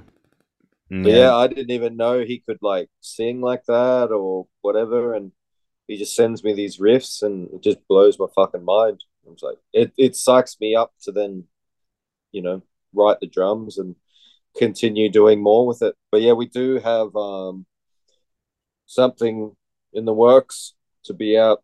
I don't know, sometime this year. Um, yeah, you'll probably be one of the first to know about it anyway. But yeah, Oh, yeah, yeah. it should be fun. Nice and uh, thrashy and yeah, nice and thrashy and evil. Um, Thrashy, Yeah, evil, primitive, aggressive. Yeah. All the best. But yeah, so it's on my list. So what's your number nine? number nine is um, uh, it's like a part one, part two thing again. Um, uh, apocalyptic annihilation. Uh, they did a, I don't know, EP or some shit uh, called Necro Thrash, and then they also did in the same year. Um, they were like the the other half of a split that Christbane did, um, and uh, I think they're from South Australia. Um, all of them are from South Australia. Okay. And uh, yeah, I don't know. It's fucking sick. It's like Riff City, you know, like uh, just killer riffs, all like thrashy in a way, but still old school black metal. Um, and on Necro Thrash, the lyrics, I don't know what the lyrics are. They don't release them, but like what I can tell, um, there's a couple of or one song anyway, but it's like in the lyrics, you know, it's like a a praise to Bathory. Like I can hear them mention like Bathory song names and stuff. Okay. But yeah. the way they the way the way they've done it is they formed it into like sentences. And I don't know, it's weird, it's cool. Check it out and you might pick up what I'm saying. But um yeah. yeah, it's fucking awesome. sick. Yeah, they're really cool. And um, on the um, on the split that we that Christbane did with them, um, that that was the first release that they did with um their new and current vocalist, uh, a dude named Ozzy. He's a really good tattooist from down in South Australia, and yeah, his vocals are sick. Um, you Awesome. know, not not reinventing the wheel, but it's just just aggression and like a bit of swag to it. And yeah, I don't know, it's really really cool. And uh I yeah, I I, I really like that band a lot. Um, you know, when it comes to doing splits and shit with projects that I'm a part of, I I I don't like to do splits um unless it's with someone who I really like. You know, like I don't want to just do a split with some random band just for the sake of it. Yeah. This band was like, this band is sick as fuck. I really want to, I don't know, connect with them some way. And the split turned out cool, I think. And, Yeah, uh, sound- yeah, They sound like a good uh, companion to Christbane. yeah, they're fucking sick. I really highly recommend them. And um, I think they were working on a full length, but um, yeah, I don't know. But yeah, they're worth checking out. Oh yeah. Really good shit. I'll give them a listen.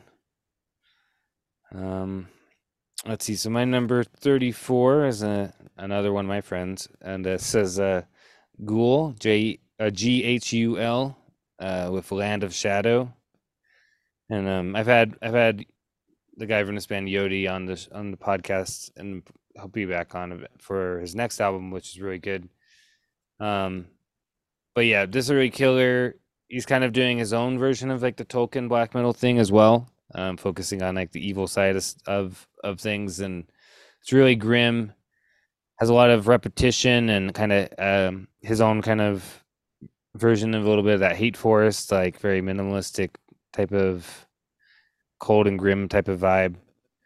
Um, set and kind of like very inspired by Tolkien. I know his next album is gonna be all inspired by the um Silmarillion and like the first age and like Morgoth and stuff. Where this Cool. this first album, Land of Shadows, is more about, you know, um, Sauron and everything. But um, yeah, he just it's. I think I've heard some of his other bands and projects, and I think this is one of the best things he's done so far. And and the new album's even better. The tracks I've heard from it, so I'm definitely looking forward to the future of this band, and definitely recommend people check this out. If you're, it's like, yeah, it's it's like um, very has this really cold feeling to it, and uh, very grim, uh, minimalistic at times, some dissonance. Definitely influenced by Hate Forest and stuff like that. So if people that sounds like up to people's alley, just check it out. Is it spelled uh G U with the little thing above it L? It's G H U with umlauts and L. Oh yeah, G. All right, I'll add that to the list. I I actually I believe I did check it out when when I listened to him on your podcast, and I was like, "This is pretty cool." But some reason, I just sort of, uh, yeah, didn't go back to it or something. But um, yeah, I'll have to recheck it out.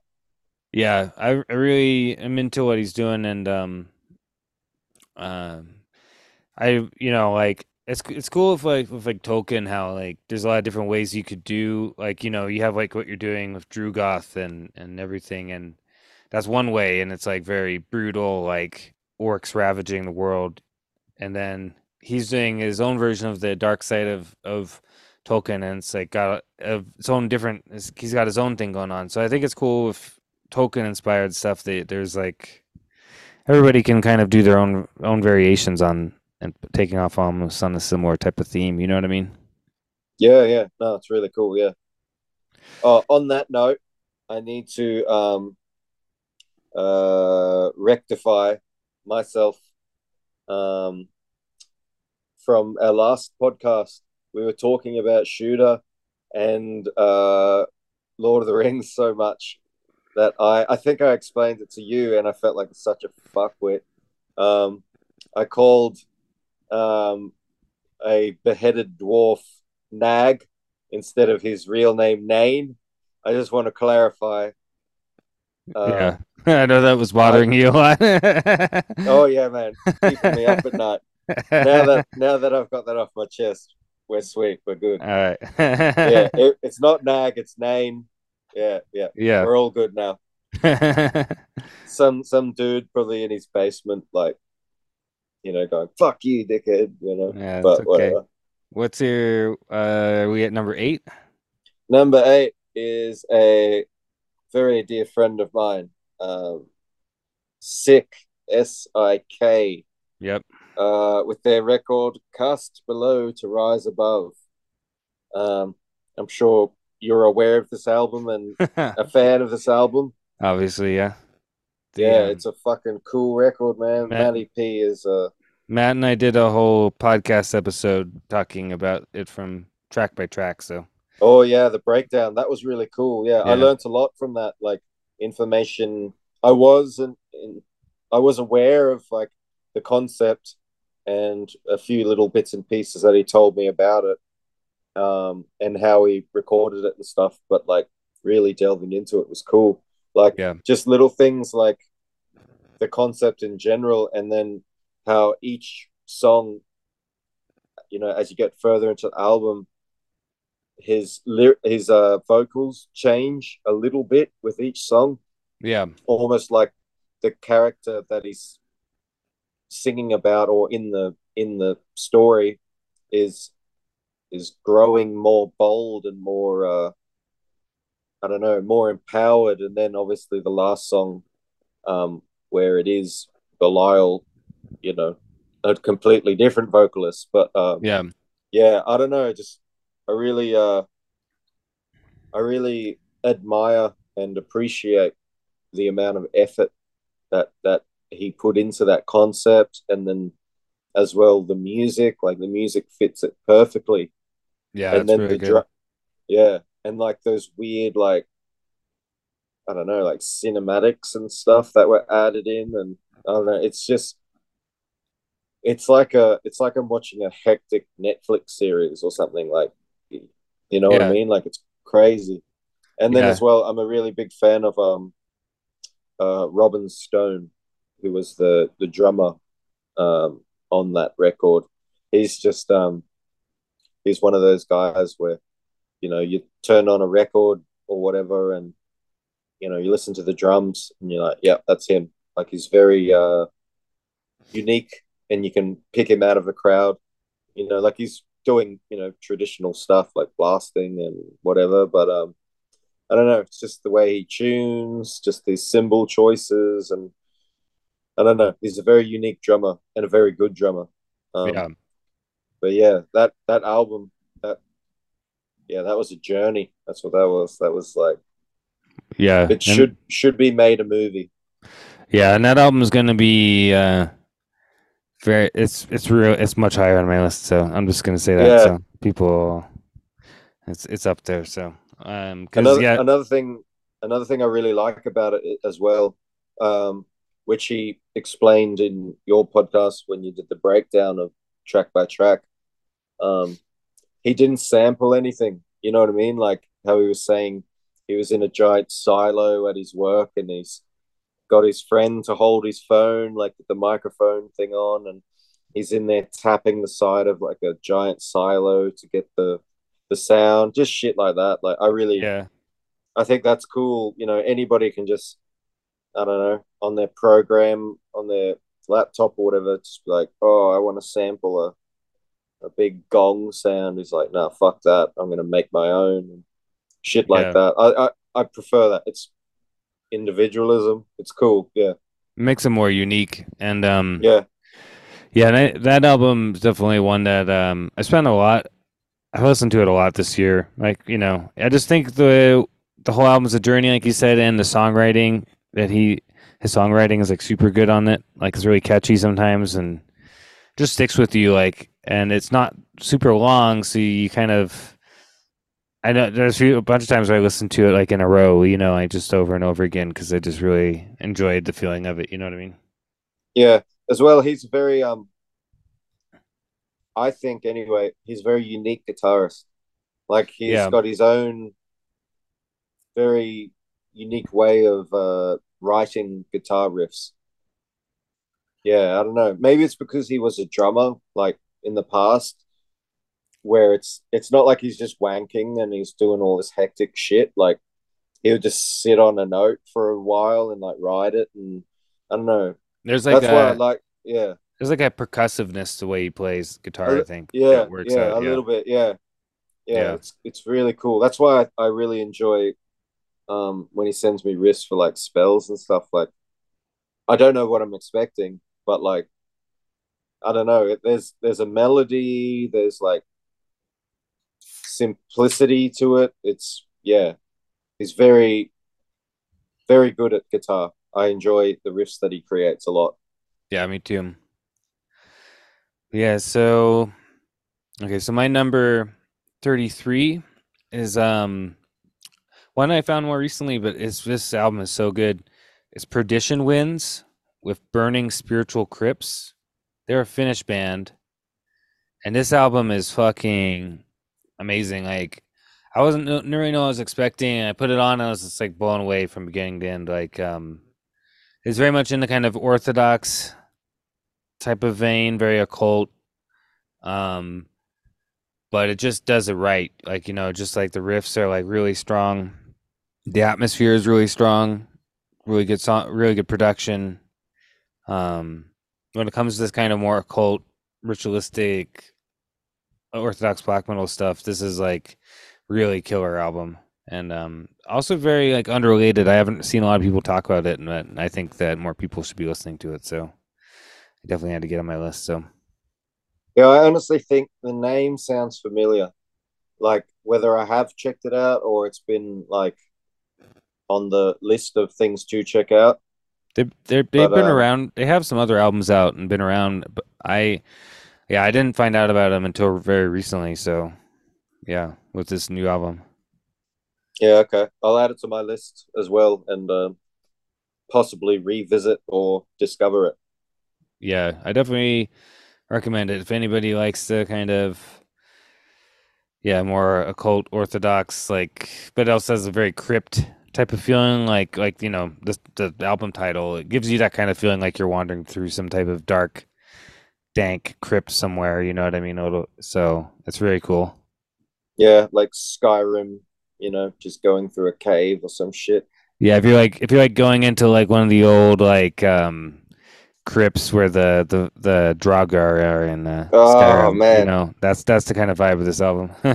And you and you're tiptoeing and all of a sudden you I don't know, you set off a trap or some shit and you just hear that noise and they're awake and these blue eyed fucks are coming at you. yeah Oh yeah man, that's what nightmares are made of. yeah Especially when you're a low level or some shit and you know you, you're just getting into it. yeah you get your Yeah. ass whipped by some druggers. God god damn. I lo- yeah, I love Skyrim. Um, what's your number seven? Number seven is um, a very good friend of mine, um, Orbyssmal. Uh, Abysmal. yeah, Orbyssmal. Uh, O R B Y double S M A L. I or highly abysmal. recommend. Okay. Yeah, Orbyssmal. Yeah, he's one of those one of those people that plays on words and such. Uh, this album is called Abyssom, A B Y S S O M, and uh, I don't know. The best way to describe this music is uh, imagine having like a migraine, and then you know you don't have any water. All you have is like four liters of Red Bull and and it's like microwaved as well. Like it's not even cold. It's just boy. That's what this music is. It is. It is the most fucked shit I've ever heard, but it's good. You know what I mean? Like it's it's so fucked that it's good. right. Like, it's Yeah. like like this kind of shit. If you were, a f- it, it makes it's similar to like uh, I don't know. I'd say Portal or Like Impe- Impetuous Ritual. right. Yeah, Yeah. stuff yeah, like that. Yeah. But this this makes Portal and Impetuous Ritual seem like pretty tame. You know what I mean? oh well. yeah, like that's it. That's saying a lot. Oh yeah, man! Like this shit is fucked. Like the vocals are the most insane thing I've ever heard, and then I don't know, like there is, but there isn't like structure to the song. Like it's just like you're in a maelstrom of just mental illness. It's fucked, but it's it's so fucked that it's good. You know what I mean? Yeah. and I and I think he uses like eight string guitar and and whatnot. Um, so it's like real thick and like like sounds like swamp. But Right. um, I think primarily he's a bass player, and um, yeah, the the bass lines on the shit is is very uh interesting. Like it's almost like the bass is, you know, playing something completely unhinged over here while the guitar's doing this over here. And yeah i don't and then and then it's very even more bizarre. Like there's like a track in there. I can't pronounce half the song names but like it's almost like it sounds like a weird psychedelic jazz song. Like it's very just out of left field but it, it works as well but yeah he's he's a weird dude a very very weird dude. But um yeah this music is it's chaos. And if you knew if you know him and you know like the music that he likes it makes total sense as well. Right. but yeah it's uh i really highly recommend checking orbiswell out as well.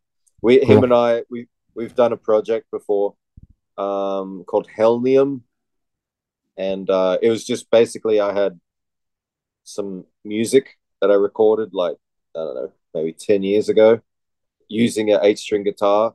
And it was very it was like basically like i just imagine what Meshuggah and Bongripper would be like together and tried to do that musically. And nothing really happened with it. And i sent him the songs and he's like yeah this is sick. And he did vocals over top of it.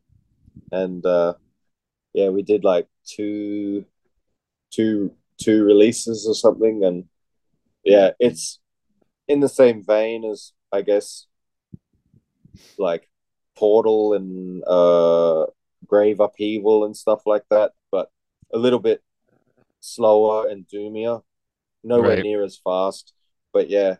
Um yeah, abysmal, but yeah, you gotta check that shit out. Don't don't check that shit out if you gotta do like I don't know, studying or anything. Like like I don't know, if you're about to go on like a hectic rave or you kind of I don't know, contemplating blowing your brains out or something, like then then by all means put this on. Or if you're having like I don't know, the in-laws over for dinner and you really want to freak them out, just put that on in the background Right. because it's yeah, Yeah, it'll It's- scare them away. Yeah, it's next level weird shit, but it's fucking heavy and yeah, migrainous. That's probably the best word to describe it. awesome. um, let's see. So my 32 is going to be another Finnish band, and this is Sacrilegious Impalement with their album Infinite Victor. And um, Sacrilegious Impalement been around for a for a while since early 2000s, I think. Um, all their albums are sick. Um, they're actually one of my favorite Finnish black metal bands, and uh, this album is no exception. It's fucking probably probably quite possibly their best album, but um although I really like their earlier albums as well, they're a little bit more raw than this one, but this one it definitely, you know, it's definitely very Finnish, you know, it's maybe in the same vein as Sargeist and Horna stuff like that, but they definitely do their own thing with that type of sound. Um they like, you know, they have melodic riffs, but then they have old school riffs as well. It's not you know it's not all melodic like how Sargeist is. Um but uh it's very dark um very unrelenting and uh very atmospheric. And uh yeah it's just a really really killer album which I highly recommend checking out so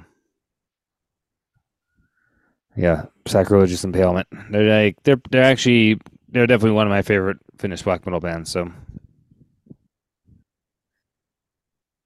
Yeah, cool. I'll check them out because I'm I like Horna and Sargeist and whatnot, and I don't know if they're from Finland as well, but uh, uh, what is it? Baptism.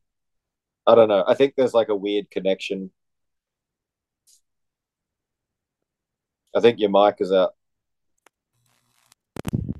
Yeah, baptism are Finnish, and um, they're uh, the vocalist of Horna, I think, plays bass in baptism. So Oh From- yeah, yeah, yeah. Okay, yeah. I knew there was a weird connection or something, but yeah, yeah. I really like Baptism and Horna a lot. Baptism especially. They're they're cool as fuck.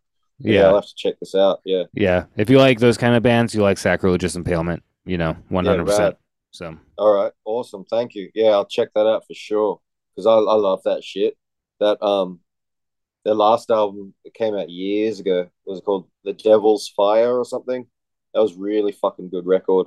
yeah, all the bla- all the bla- uh, baptism stuff is sick. Yeah, I love it. Yeah, Yeah, they're really good. Them and like Warlug and yeah, Horna, uh, Sargeist, etc. Like I'm definitely into that into that Finnish black metal sound. yeah. Uh, so let's do number seven. Uh, no, number six. Are we at number six? Number six. Yeah. Uh, number six. I Yeah, have six. uh Cloak, Black Flame Eternal.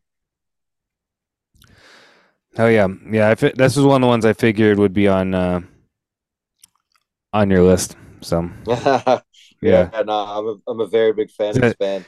because because I remember because just cause, just because we were having a conversation about it earlier this year. So Yeah, yeah, yeah. Yeah. No, it's this album. I've been a big fan of this band. They released like a two song demo.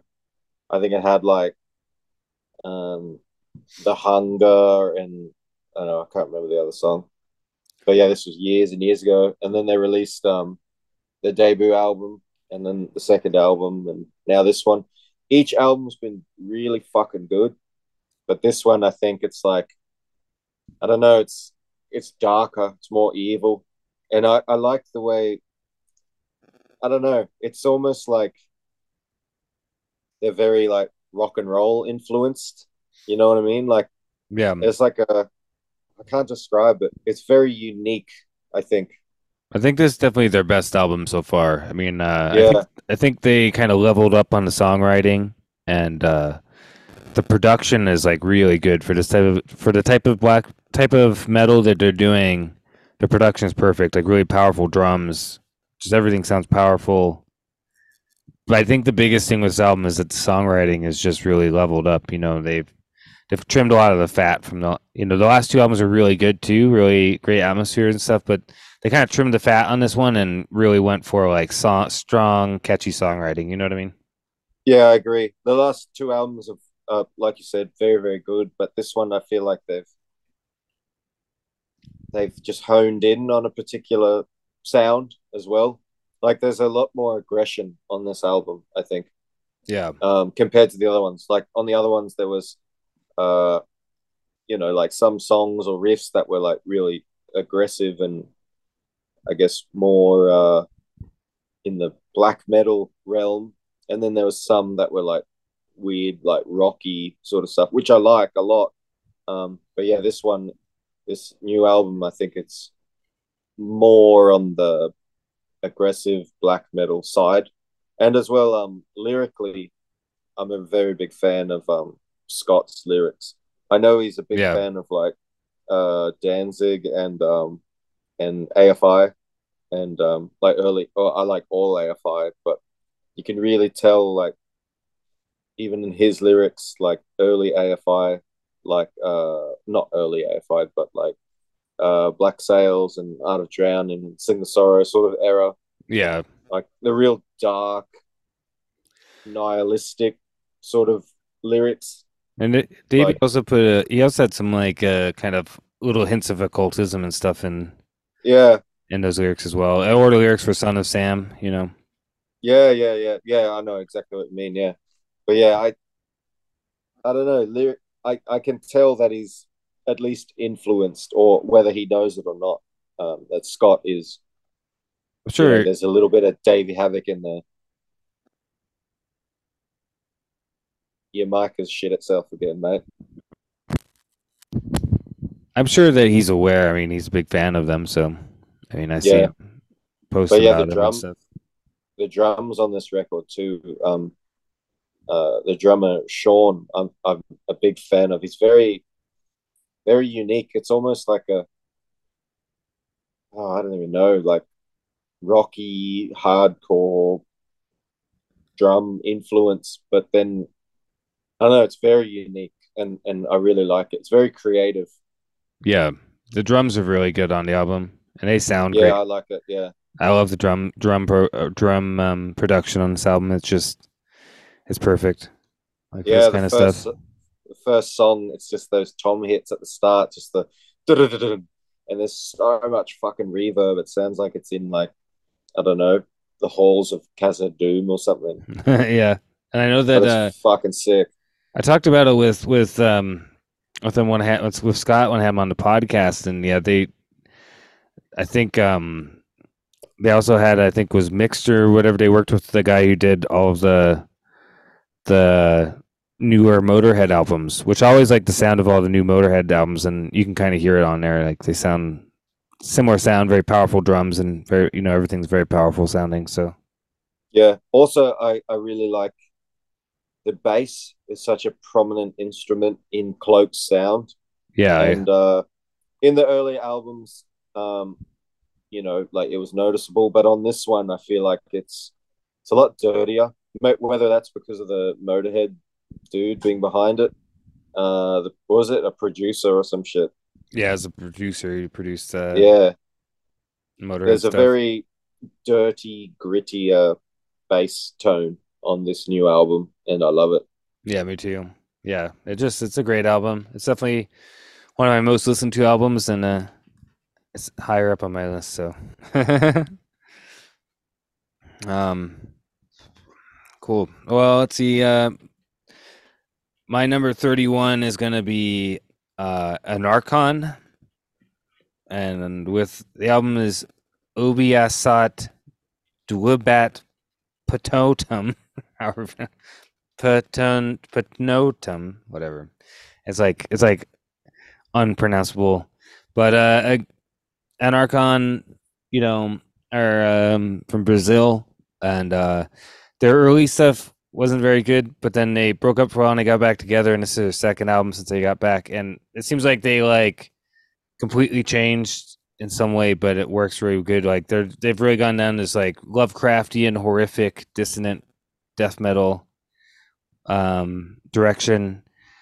And um, this album is just uh, really sick, really grimy, fucking death metal that um, really does it for me. This is like one of the types of death metal I'm a big fan of. You know what I mean? Yeah.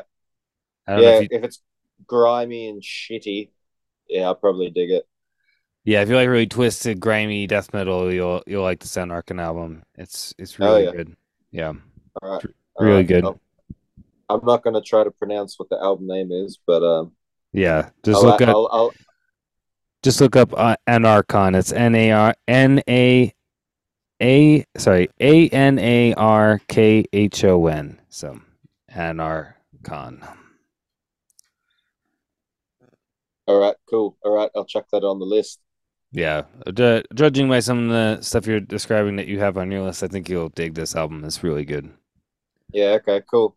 Yeah, it's, they're very Alright. thick, heavy, grimy, twisted Lovecraftian black death metal. So very good. All right, sounds right up my alley.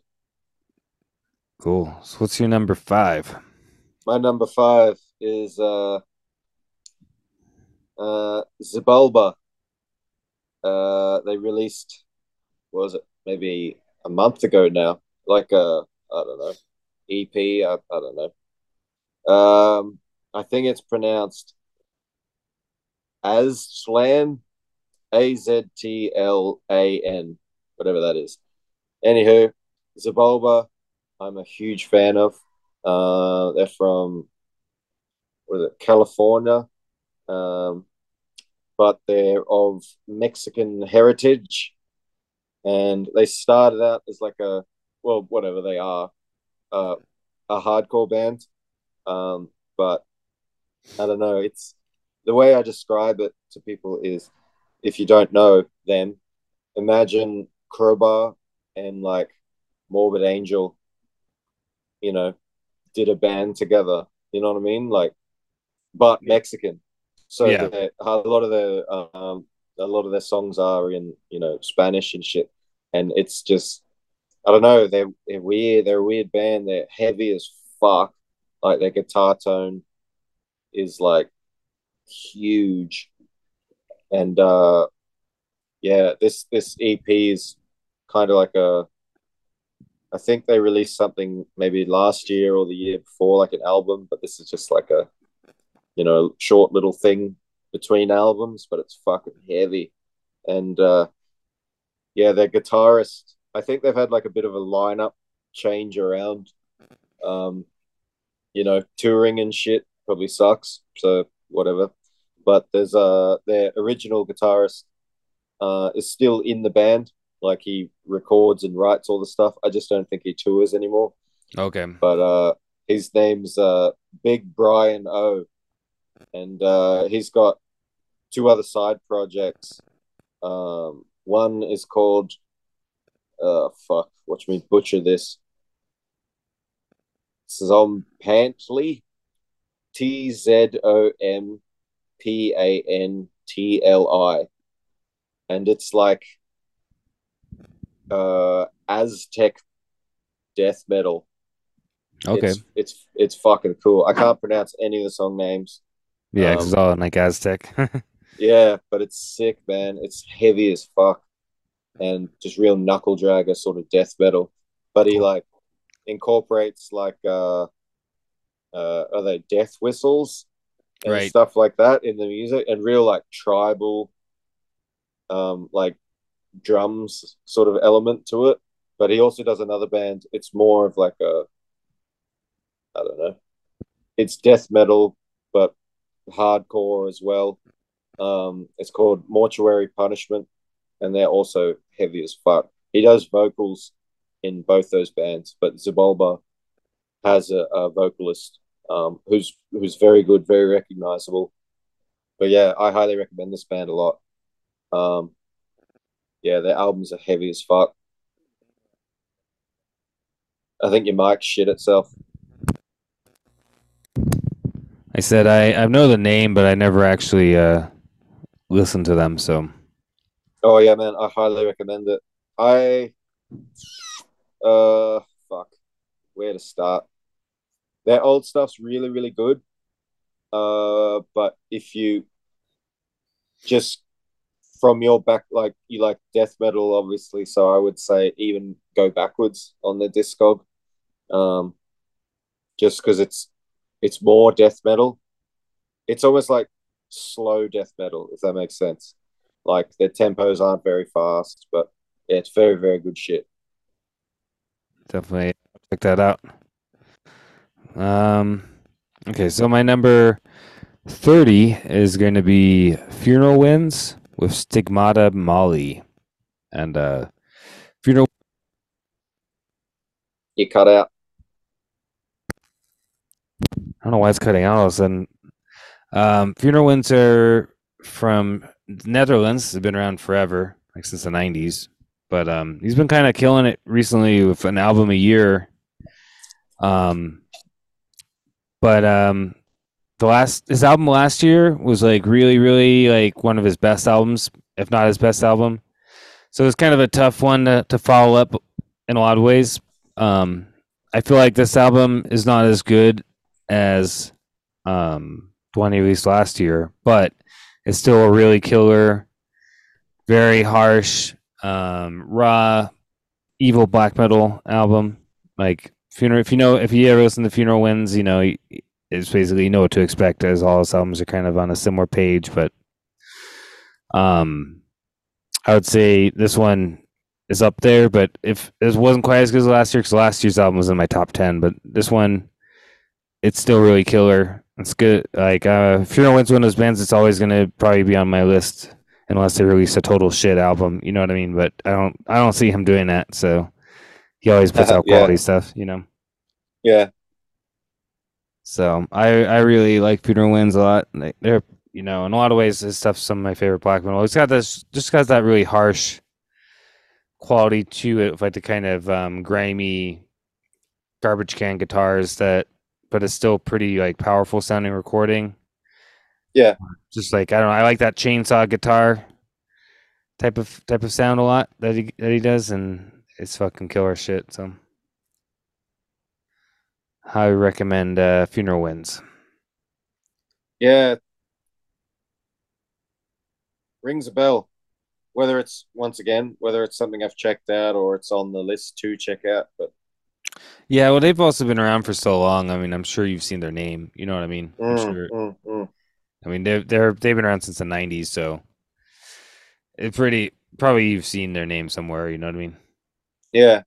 No, I, I think it was just like the other day, yeah, where it, Yeah. they they have a new album coming out. I think I even shared it on my my feet on my uh, stories. So yeah, maybe that's where I saw it. Yeah, and Yeah. it sort of yeah rang a bell. Yeah, I definitely recommend right. checking them out. I think you'll dig them. all right, for sure. No, I will. Uh, so what's your number? What number is it? We're up to number four. We're at the uh now we're getting to the goodies. Yeah. So what's your number Yeah. four? Number four uh, is Marduk Memento Mori. Oh yeah, it's a great A album. really good fucking album. Uh, the songwriting on this album is phenomenal. Just like, I don't know, just Morgan's, uh, it's the way he writes guitars and the songs. It's just, I don't know, the, the title track, Memento Mori, for example, like, it's all just built off of that one riff and then it'll change a little bit the next time and a little bit and a little bit and I don't know. I think it's fucking sick, and the bass is so prominent in the mix, which I love. And uh, Yeah, the production on this album is really good. yeah, there was um something that really like freaked me out. Um, so I bought I bought it on Bandcamp first, and whatever, listened to it. And the second song, um, the moment the vocals come in, I thought there was like a weird skip, like a like a I don't know, like a fuck up in the download or something, and it shit me off like real bad. So I bought it on iTunes, and it was exactly the same. And I was like, oh fuck, all right, whatever. As long as they're getting some some profit from my retardedness. But and then of course I, I bought the the physical copy as well um, to have to my collection. But uh, yeah, that record's fucking sick. And Yeah. uh, the new drummer, um, Simon Schilling or Bloodhammer, as he's known by, yeah, he's just a fucking machine. Just really solid. Yeah. Yeah, I got a physical copy of that one too. And uh yeah, that album it oh, well, I mean, it's gonna be pretty high on my list. I'll just say that much. Yeah. So, uh I like the the use of um like the horns and shit on um on uh uh what is it Blood of the Funeral and I know uh what is it Red Tree of Blood or something towards the end. Just those Yeah. like random horn sections, but it's not like I don't know. I feel wrong using the word horns, but it's it just sounds thunderous. Like yeah, yeah, really appropriately used as well. yeah, Like not overdone. Yeah. Yeah. The it uses the it's one great thing about Marduk and Funeral Mist is the way that they use these types of samples or sounds or stuff like that in a way that's very like appropriate and just adds to the atmosphere and the the power of the recording. You know what I mean? Yeah, and as well, um, I like uh the the vocals on this album. Like, I think they're a little bit uh more controlled on this album. You know, you know what I mean? Like, there's like compared to previous albums, like I'm thinking like uh uh Frontschwein and and stuff like that, like that era where he tried to do a little bit I don't even know, like these weird sort of uh I don't know, like just different vocals, but I think he's just kept it simplistic this time around. And uh yeah, I like it. Yeah, stuck to stuck to kind of a bit more tradition, you know, more of a just his sound, like not. Yeah, I think it's it's a great album, and um, yeah, every everything about it is just like I was it was one of my ones I was looking forward to the most this year, and it's it's up. It's like yeah, definitely one of the greatest albums this year for sure.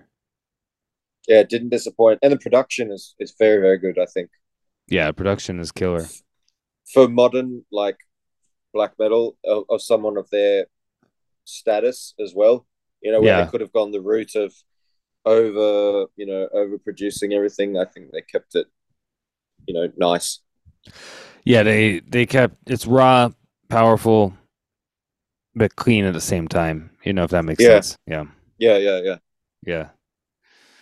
Hell yeah. Um okay, so my 29 is going to be uh another one of my friends which is Trivax with uh Eloah Burns Out.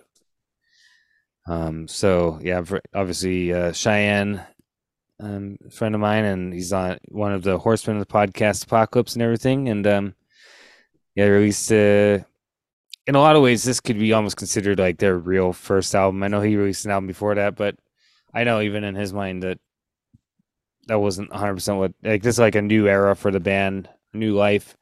And um this album is fucking really killer throughout. Every song is good. Um he has a lot of nice like atmospheric parts on it as well. Um guest vocals from like Afghan's Prophet on uh The Serpent's Gaze and uh just a fucking the whole thing it really stretches out and he has some like slower parts on it and um there's al- but there's also really aggressive songs like the opening track is really aggressive so I, I just think that that Shahin did a really good job on this album and fucking killed it so that's why it's on my list Yeah, I agree. Uh, what I I listened to it, you know, a handful of times throughout, and um, yeah, it's pretty good. I get a real uh, I don't know, in some riffs in particular, and even like vocally, um, like like Behemoth and uh, I don't know where they're from, but the band's called Hate. You know, I get like, yeah oh, I think they're Polish as well. Like I, yeah I think I so know. yeah, um, I get a, I got a little bit of that vibe out of some of the songs as well. Yeah, I agree. I definitely think that Shahin's vocals remind me a lot of Nergal, like which Yeah, is a good thing. My like Nergal's vocals are are killer. I think so. I'm a big fan yeah, of, I like it. his Yeah, vocals. Yeah, yeah, I think that him doing that with the kind of, I guess, a little bit more melodic black metal that Trivax does, it works really well doing those type of vocals for it. So I feel like. you know, it's a good album. Um. So what's your number three? Number three is uh Tsjuder Hell Helvegr. Helvegr. Yep. Uh, yeah, I don't know, man. This is just it's uh it's a fantastic album. The moment you press play, song one is just there's no no intro, there's no build up. It's just fucking bang straight Yeah. from the get go. Yeah, Iron Beast, just an epic song. Yeah, the whole album's fucking ridiculous. Gods of And, Black um, Blood, Chaos yeah, Fiend. yeah. Yeah, there's so many good songs on it. Yeah. Yeah, I love it, and I like how they go between like English and uh, Norwegian, you know, in their vocals, and I also like the dual vocalists. You know, like it's mostly Nag, like bass player, I think.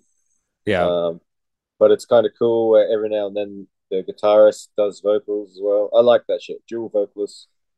Um, I think it's cool. Yeah, I agree. Yeah, and and again, like Tsjuder, a band that could have gone like super high def production, but instead they kept it raw. You know, Yeah.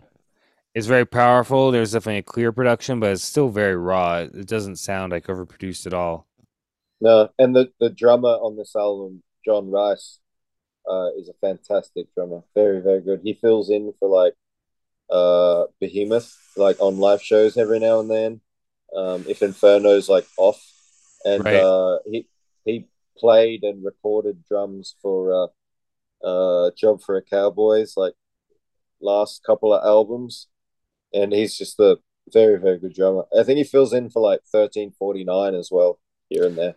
Yeah, I think so. I think that that might be how they got connected with uh with Tsjuder, if I remember correctly. Ah, yes, Yeah. yes, yes. Because I think the vocalist of thirteen forty nine is guest appearing on one of the songs or something. Whether it's Gods of Black Blood, I don't know, but Yeah, I can't remember. Yeah, yeah, he's on one of the songs. But yeah, I think um I think that might be where they they connect. I'm not 100% sure about that, but Yeah. I think it is, yeah. Cuz um the only thing I would say about this album negatively is I wish, and this is just me being a fuckwit, but I wish the bass was like a little bit louder in the mix or like thicker. Just, uh, I don't know. It's like this type of black metal, like I feel like really, uh, really can be, um, you know, made better with like a thick, shitty bass underneath everything. yeah. And uh, a lot of their older stuff had more of the thicker bass like, you know, on like um an album like uh Desert Northern Hell or something, but um yeah. This album that, that would be the one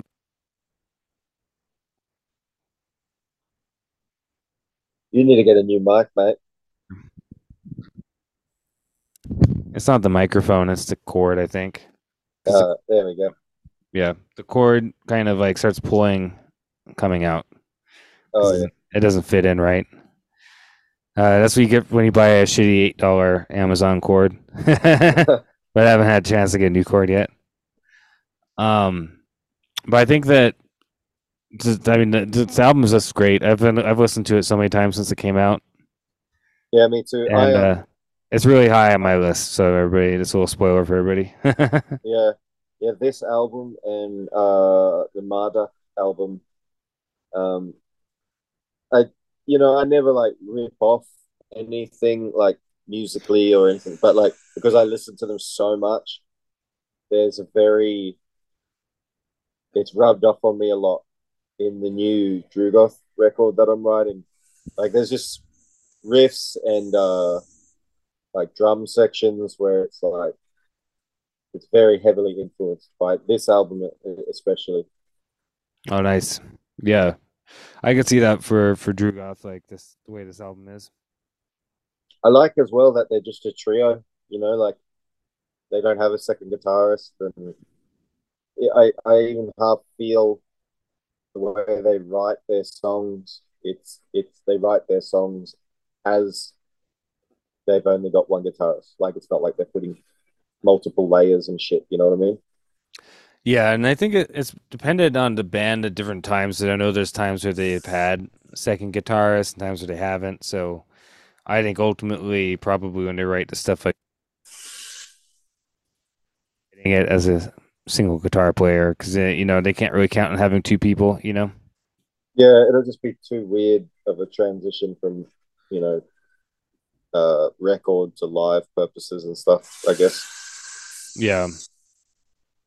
I think Marduk uh, has sort of gone that way as well.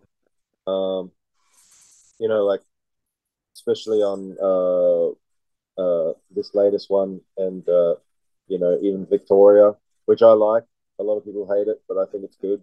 And um, even you know, Frontschwein, like you know, they realized okay, there's only one guitarist. We'll write accordingly, and uh, I kind of I like it. I prefer it to be honest. Yeah, I think it's good to write for what you got, you know, and Yeah. not go too crazy, you know. It's just more primitive, and that's what I'm drawn to. I think. Yeah, I mean, And it- if you have two guitar players, then you got to make it work as two guitar players. Like, you know what I mean? Like, where it's got to. There's some bands that really pull it off, but uh, I think for a lot of times with primitive black metal, you only really need one guitar. You know, Yeah. particularly, particularly got a real loud bass. You know. Oh yeah. Yeah. You got to have that shit.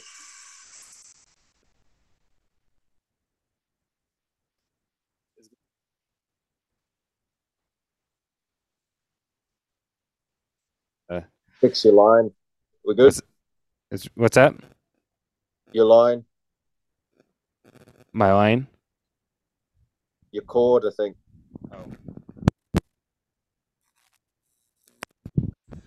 Uh, but I think There we this.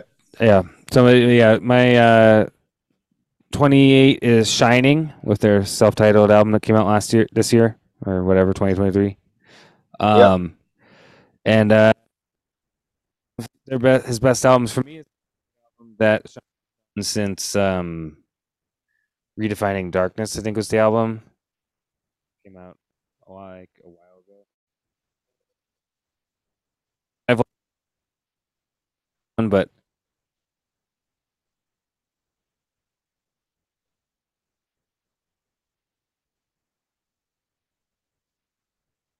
on. You're breaking up a bit.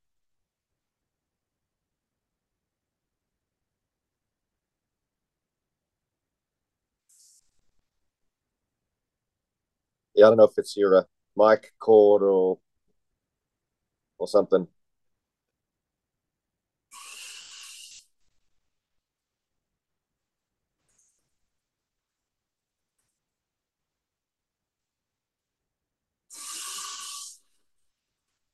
Yeah, I got nothing.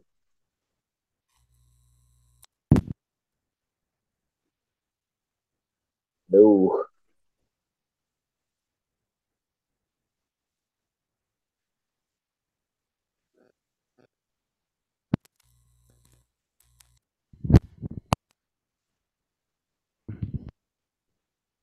When when you hold the bottom, maybe it works. Okay, let's let's hope this works better. Seems a bit more stable, so let me know if it It's cuts out. working for now. Yeah. Uh, but anyways, I don't know. Could you hear anything I said about Shining? Uh, no. Okay, so we'll start over again. So my 28 is um, Shining with their self-titled album from uh, last year. Um, I don't I don't know if you're a fan of Shining, but for me, this probably is I think their best album since uh, I think it was Redefining Darkness, which I think came out in 2008, I think, or something like that. But for me, like uh, maybe it was maybe it was sooner than that. But um, I mean, I really like their last two albums, or however many it's been since that album came out. But this one just seems to be on a whole nother level. Like it's just really, really well written, uh, great production, great atmosphere. Um, I don't know, like you know, for for Shining, I think this is like you know where it's at, if if you know what I mean, you know. Yeah, I did. I heard one song off of this album, uh, whatever the first single. I think you played it, or maybe Jackie played it. Um, I think Jackie played it. Yeah. I- yeah, yeah, I thought it was pretty good. I um, I just I didn't even realize that it got released. To be honest, I'll have to have to try to check it out. Yeah, yeah. You should definitely give it a listen if you're if you're a fan of Shining. It does everything that you want. It's really good production. Uh, songwriting is good. Um, I know that uh, Ghoul from May- Mayhem is one of the members.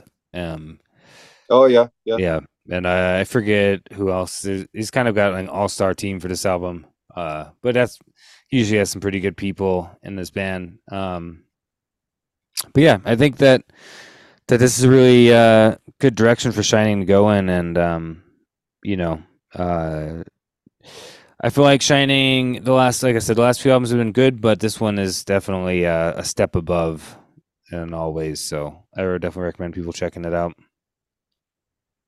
yeah. I'll have to. Yeah, like I said, I I only heard that one single, and um, yeah, I'll have to get onto it. Yeah, definitely should give it a, give it a shot. Um, so now we're at is he number three or number two? Uh, my number two All right, let's see number is two. uh, uh, this might make people scratch a few heads. uh, uh, VV. Uh, Yeah, the- Ville Valo. Neon Yeah. Noir. Uh, yeah, it's uh, I'm a big fan of him.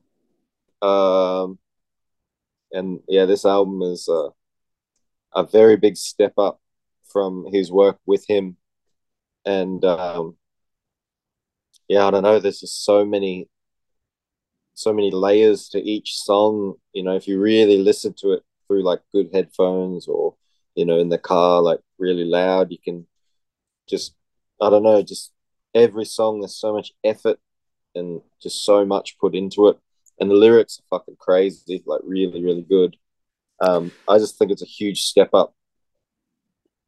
Yeah, I mean, I I'm a big fan of him, and um, I like all the him albums pretty well. Uh, but um, I feel like um, I did really like the last him album, but um, I do feel like this album. I feel like this this album feels like a bit more in the vein of um, oh fuck, um, the second to last HIM album. I'm like blanking on the name. Um, but but much better, well done. I think this album like I need to listen to it more. I haven't given as much time to it as I need to because, like you said, there's a lot. All the songs are very different from each other. I feel like too on it. Yeah. So so he's got some of the heavier doom type of songs you expect from him, and then he's also got like pop songs and it's very there's everything. It's it's very everything's it's like a lot of different type of sounds on it, which I think is a really big strong part of this album as well. Yeah, yeah, it's very, very unique. But then again, at the same time, the song placement on the album, I think, is done perfectly. Like it's a nice, a nice ride. You know what I mean? Like it's not like, you know, there's like a weird sort of goth rock song, and then another one. You know, there's always something in between to break it all up. But it's, yeah, it's a, it's a phenomenal album. Um, very, very very uh it's definitely the probably the album I've gone back to the most this year. You know, it's not very metal, but um yeah, it's fucking good, man. It's a really fucking well written uh piece of music. And I'm pretty sure um that he wrote and recorded the entire thing himself. Like there was no session musicians, nothing. Yeah, I think so. I mean, he can because that's something a lot of people didn't realize about him, the band, is that he wrote most of the songs for him. You know, like Yeah, uh, yeah. so, um, you know, a lot of the songs for him he wrote on his acoustic guitar or whatever, and I, you know, obviously, um, blank on the guitarist name, he would throw his own stuff as well, but he, but you know, Ville Valo like wrote the the songs themselves for the most part, from my understand. So, um, Yeah. yeah, I'm a big fan of him. My favorite, I was I got into him like when they first started hitting the states, as like around like 2000. Um, I think I think the first time I heard him was 2004, and um, I was actually in Sweden, and they I was watching like some channel on TV at, at in a hotel, and they were doing like videos, and they played the video for one of the HIM songs from their second album, and I was just like, oh, I really like this, and I had kind of heard about them, um, but then when I got back from Sweden, I went and bought Razorblade Romance because that was the only album you could get at the time. And then you know, as they as the albums came out in the states, I bought each album, and then I I saw them their very first U.S. tour, so in 2004, which is pretty cool. It yeah, I like- think um, I'm not, you know, I'm not 100 percent sure, but um, I'm pretty like I know uh, Ville used, you know, was a heavy drinker and smoked cigarettes and you know all the other fun stuff. But yeah, now definitely. I'm now I'm pretty sure he doesn't smoke and he's sober. And I don't know, man. It's just like maybe that has helped him, like even like vocally. Like I think he's never sounded this good before. Yeah, he sounds pretty good on on on the album. Uh, he definitely sounds better on this album than he had for the last couple him albums. I wasn't a super big fan of the way he was singing in the last two him albums, so I, Yeah, I think it's the best thing he's done since probably you know um, Venus Doom or something like that. You know, so yeah, yeah. yeah, No, I, you know, you said you haven't gone back to it too much. I, yeah. I really recommend it. Yeah, Yeah, I need I need it's something I've been meaning to to listen to it more. I've I've listened to it a bunch of times, but not enough. You know what I mean? Like I need, I've been meaning to get back and listen to the Yeah. whole album much more times. So because I, re- I really um, like it, like it though. there's uh two songs on there. Um, uh, one one of them is called uh, "Run Away from the Sun," and then the next one is uh the title track "Neon Noir," and those two songs uh for the last I don't know six months like have been my um like when I go to the studio, I set up my drum kit, um, and you know like tune everything what I want, you know, get everything ready, you know, I stretch, um, and then those two songs uh, are like my warm up songs. Like I'll play along to them, and I don't know, I just get I get into a good sort of headspace after I've played through those songs. Right. Yeah, the um I actually decided to put cuz I'm going to do like another list of kind of like stuff that's not not metal or like on the on the cusp of metal and I decided I'm gonna put that on the list so I could save a spot on my this list for something else. So that's gonna Oh, be yeah. on my that's gonna be on my kind of non-metal or metal adjacent list just because I figured put it there because it need, it'll be up in the top 10 of that. You know what I mean? Yeah, yeah. So, um, all right. So 27 um, is going to be a band called Sektarism, and it's sort of a K, so it's S E K terrorism, um, with et facta est lux, which um, this was released by Norma Evangelium Diaboli, uh, classic Orthodox black metal label. Um, and I didn't know about this band until this album came out, and I saw them post about it. But they have a bunch of other albums. They've been around for for, for quite a bit, actually.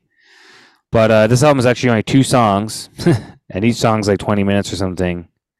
And um, it's like a lot of atmosphere, you know, like like each song's like a movement, like it's almost like a classical piece in a way, but it's metal. But there's like a lot of like atmosphere and and weird sounds and ambient elements and it kind of build up into these like kind of movements of music uh it is fucking really good like really sick like you kind of get lost in the world that's creating it's very cavernous a lot of reverb you know very much like you're feeling like you're in like a dark evil cathedral or something like that um This is very very sick album. I Definitely recommend it. Yeah. Okay. What was it called? S E K. T A R I S M. Tarism. Okay. Yeah. Yeah. Rad. Because I like that type of shit. Like, um, I think it would be unbelievably difficult to do.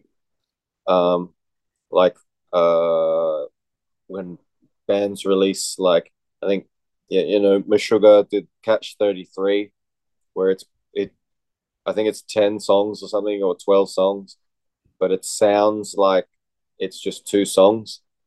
You know what I mean? Yeah. and like uh Gorguts did one uh I think it was their last release and same thing it's like one song but it goes for 40 minutes I think it's very very easy to fuck that up Yeah. but like I I don't know I'd love to it's it's on my bucket list like in my lifetime I want to be able to do one of those songs not 40 minutes that's fucking psychotic but I don't know like a I don't know, like a half an hour Drugoth song or something, but to a point where it works, you know? Like I really I have a lot of respect for people who can do that and pull it off well without it being like, oh fuck, it sounds like he's just not cut this whole album up.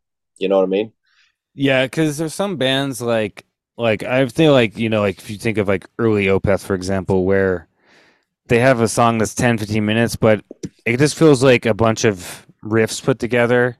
Sometimes you know like I mean that's me personally my opinion about some early Opeth, but um there's some bands where you just feel like it's either just like a bunch of riffs put together or pieces of songs or something that it doesn't really fit together as like a long song, you know.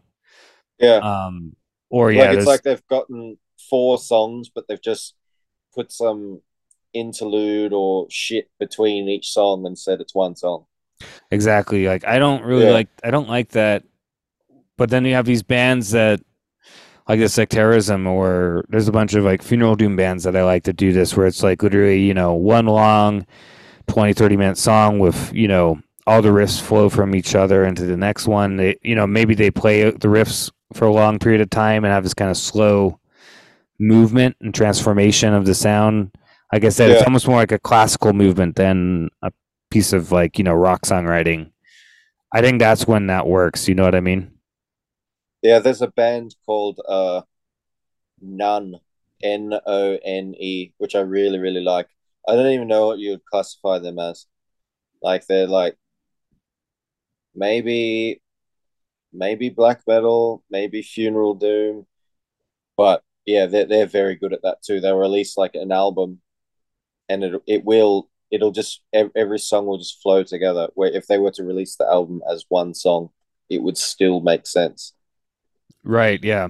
Yeah. It's it's E- awesome. do even like um even like Bongripper you know that's kind of like their bread and butter to release like a two or four song album but it all just flows together as one song but that's doom you can kind of i guess you could get away with that more so in doom shit yeah, in Doom it works really well to do that way. but Yeah, there's yeah. there's a lot definitely black metal that does that. I mean, if you think about Burzum, like of this, like I said, Taros is only five four songs. Each song's like ten minutes. You know what I mean? Like yeah yeah, it works. Um, but yeah. So what's your number one? We're at the big the big the big reveal. all right all right um all right so my number one of uh what is it 2023 Yep. It is uh Taylor Swift, 1989. No, I'm just kidding. I'm just kidding. All right. All right. I was My looking at number like what? I hope not. Sorry. No, all right, all right. My number one of 2023 is uh Metallica, 72 seasons. uh, for real? No, I'm just fucking with you. kid. All right. right. But seriously, my number one is uh once again it's one of those part one, part two things. Uh you probably know it because I whinge about this band all the time. Uh they're called Genocidal Rites. And uh they're two releases. One is called Exsanguination of the Gods, and the other one, which came out on Halloween, I believe, is called The Eternal Samhain. And they are like a, I don't know, bestial yep. war war metal, but they just do it in their own way. You know what I mean? Like it's it's fucking chaotic and and very you know war metal structure, and but I don't know the bass is just thunderous and the drums are like like they're fast and like blast beats and shit, but then I don't know, there's so much groove with it. And and they have these like really epic like slow sort of doom sections, but it just works. I don't know. I, I'm sure there's you know other bands in this genre that sort of do it, but I'm yet to find them at this particular level of my enjoyment. But yeah, I don't know. And they've got like uh, a lot of like not not samples, but they are samples, and it's like they create their own with like this weird organs and sort of not not shit like synthy stuff, but it's just real primitive sort of sampling yeah. at the end and the start of some songs. And yeah, I don't know. They've only I think they've released like a a live demo and uh, three other sort of like short EPs. But yeah, I really hope they do an album. Yeah, I do too. I fucking love this shit so much. Yeah, the, the the stuff you sent me from them is really killer. Like very perfect in that kind of bestial range. It kind of reminds me a little bit of bestial raids, maybe, or something like that. Um, but but they're definitely doing their own thing. Yeah, it's and just, it's it's very uh very awesome. The drums and the drums like they're they're tuned so low and just shit and caveman, but I love it. You yeah. know what I mean? Like it reminds me of... like there's noticeable mistakes, but it's yeah. fucking sick. Yeah. I re- the the drum tuning kind of reminds me a little bit of Profanatic's uh not Profanatic, sorry, um Proclamation's um execration of cruel bestiality. It's just like yeah. really like thunder like thunderous, like kind of cruddy, but it's like dun, dun, dun, dun, dun, dun, like just real low sounding. I like that. I yeah. love that kind of drum sound. Yeah, like they they didn't tune it with a drum key. They just used their fingers. Like everything is tuned finger tight. Yeah, and like the it kind of sounds like the snare is not even it's tuned like real low, and it's not even you know like snapped up. Like it's just a real loose like kind of kind of like uh you know yeah. There's no pop. There's no crack to the snare. It's just like it, yeah, know, it's just like, like chalk. spilt their coffee on it, and it's just like they're hitting a puddle. Yeah, I love that kind of. I, I love that really uh, big low tuned snare sound. Like it's like something I really a big fan of. I'm and I, yeah. and conversely, I'm not really a fan of bands when they have super super tight like snare where it's like tick tick tick tick. I, I'm not a big fan of that. I like I like to feel a little bit of I like either in the middle or I like the real low ones. You know. yeah, I like um I like really low. Um, you know, like like you know early '80s sort of shit. Exactly. But, yeah but the bad part is with that, especially with like blasting, because it's like a, you know, like a you've just wiped your ass on the drum skin, like and it's soggy and shitty. there's there's there's no bounce back, so it's like it's all just your arm. You're just hammering the blast beat. Like there's no, you're not using the drums like the skin to to you know rely on the bounce, but it makes it, it harder, but it, it does pay off because it sounds cooler. Yeah, I think it it must be yeah, it's probably pretty shitty for the drummer, uh, but uh at the same time it sounds cooler because it's like there's more power in each hit. You know what I mean? Yeah, yeah. yeah. I, I've tried like um you can get these like they're called big fat snare drums. It's like a uh it's not quite a drum head because you sit it on top of your drum head and it, it's just a dampener basically. Okay. And uh, it sounds cool, but I tried to like put that on top of my snare and record like that, and it didn't turn out the way I wanted it to, but yeah, I'm just gonna have to I don't know get jacked as fuck and just learn how to blast on a really loose snare. Yeah, just just pound those fucking snares. you know, like I don't even like blast fast, you know, but like I just I don't know. There's nothing worse if you got like a you know a blast part, you can't hear the snare, and then you go to like a big open part and the snare's too loud, and you know. But I just got to be better. Yeah, it just takes work to figure out how to make it make it work right and for each, for whatever you're trying to do. You know what I mean? Yeah. Pick the right sound for each each type of project. Yeah, yeah. Like with um, uh, our one, Antichrist, Blood Scourge. Yeah, the tuning's low and thick and shitty. Right. Yeah, because I, I want it to be that that you know. Yeah, I really like the the drum sound we got in there, and um, yeah, yeah I think that cool. I think. Yeah, I mean that first song we got done sounds awesome, and I love the bass. I love the drum sound because it's definitely uh, you're definitely on the same page with the drum drum sound. You know what I mean? So, which is important because because sometimes yeah, some some drummers man shit. Yeah, some drummers are very like um hesitant to, to to do that kind of sound. Like they don't, you know, they have kind of like a right and wrong where snare drum supposed to sound a certain way in their heads and I, I found that some drummers like really don't want their drums to sound that the way that that like we're talking about. You know what I mean? no, yeah. Like when I um go into the studio to record shit, you know, I don't I don't trigger anything. I don't sample anything. Whatever my drums are tuned to on the day, that's that's what the album's gonna sound like.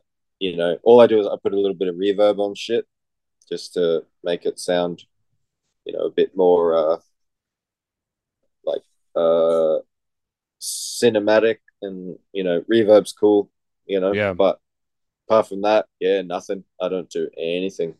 Yeah, that's a lot. Like, like if I've recorded a whole album and I don't like the snare tuning, you know, stiff shit. Yeah, it is what it's what you've done. So learn how to tune your snare the way you want it. Exactly. Yeah, I like that kind of old school way instead of like, oh, let's go and redo every fucking drum beat and all that kind of bullshit. You know, I I really like being a bit more primitive with it. So yeah. Um, but I guess I'll get my last one I'm mentioning tonight, which is my number 26, which is uh, Necrofier with Burning Shadows and the Southern Night. And of course, uh, I've had Christian on a podcast. I'm going to have him on again at some point. Um, he's like the main guy playing Necrofier, and he's a really cool dude. He also runs the Hell's Heroes Festival and down in Houston. And um, yeah, this this Necrofier album is really sick. It's it's definitely his best album with Necrofier so far. And um, I think they really like you know they definitely have that kind of melodic dissection influence, but he's really like created his own thing going on with this album in particular, and I just uh yeah. I've listened to this album a ton. Yeah, me too. The production on this album's fucking sick. Yeah, the production sounds great. Um, just the whole vibe of it, the whole atmosphere, I really like a lot. Yeah, songwriting. I'm a big really fan good. of the drummer. Yeah, I don't, I can't think of his name off the top of my head, but I, I do. I follow him on whatever Instagram and shit, and he's very unique. Like his setup as well. It's very, it's not what you expect, and um, I don't know. He uses uh, a lot of chinas, but like, uh, just like drum wise, like him as a drummer. Uh, how do I explain it? He like cymbal wise as well. He uses like a lot of crescendos, like like in his in his playing, like on a blast beat or something like it won't just be like the same cymbal hit each time. It'll right. be like, you know, like the volume will differ. Like it almost creates a melody like behind it. Yeah, it's really, really unique. Almost like jazz, like jazz influenced in a way, but yeah, it's it's really, really cool. Even on like the um like like the toms as well, you know? Like it's not just like dun, dun, dun, like big solid hits, like there's quiet ones, and you know, like they they rise and then they they get lower again, and just stuff like that. It's really interesting sort of shit. Yeah. Yeah, I agree. And it, it adds a lot to, to the overall sound what, what he's doing, and um, I think they, they also from remember from the conversation I had with Christian, they they recorded it pretty raw as well. The album, so they were kind of going for the kind of feeling like you know almost like a live feeling with it, you know, and um, Mhm. I think that the album definitely has like a real, real you know rough in its own way, but clear at the same time. Again, like which is kind of a theme. I, I have a certain type of production I like and stuff, I guess so. But um uh yeah, and I think all the the little things like, you know, they're obviously not going in and and making all the drum hits perfect and stuff on this, you know what I mean? And it just like really gives a lot of character to the recording cuz it's not like it's not like I don't know, so overly perfected as like a lot of music is nowadays, you know what I mean? To to me, like I don't know the ins and outs, but I like to annoy the shit out of the producer who I record with. But like it sounds it sounds like on the drums anyway that it's mostly like room mics and uh, and then underneath then like more so than what it normally sh- would be on a record so you can hear like the different volumes of things but um whether that's just been done in the mix or not i don't know but yeah i don't know. It's very i feel like i'm sure because i think they're on seasons of mist right? Yeah, I think so, yeah. yeah i don't know i just feel like them and cloak just like i don't know if they were both on the same show that would be a really cool fucking show you know what i mean Yeah, it would be awesome if they toured together. Like, um, yeah which I've I've said to both Scott and and Christian, no, like you guys tour together. so You know what I mean? Like it, it they they would work really well. Like Yeah, if you're a fan of one, you would probably become a fan of the other. I agree. Yeah, they they complement each other really well. Like in a lot of ways, they're very connected to my mind, you know. And uh, I think part of that is because they have the, they both have the kind of melodic elements to it. Um, but uh, yeah, and I think they both have the kind of heavy metal kind of influence going on, you know. And uh, I definitely think that if they tour together, it'd be very successful because I th- do think that their their two crowds probably are the same. You know what I mean? Yeah, I think Cloak are a little bit more cleaner in a way. Yeah. Cloak have more of a yeah, they're like more clean. I think that they have a little bit more of almost like uh there's like a little bit more goth elements with Cloak, you know?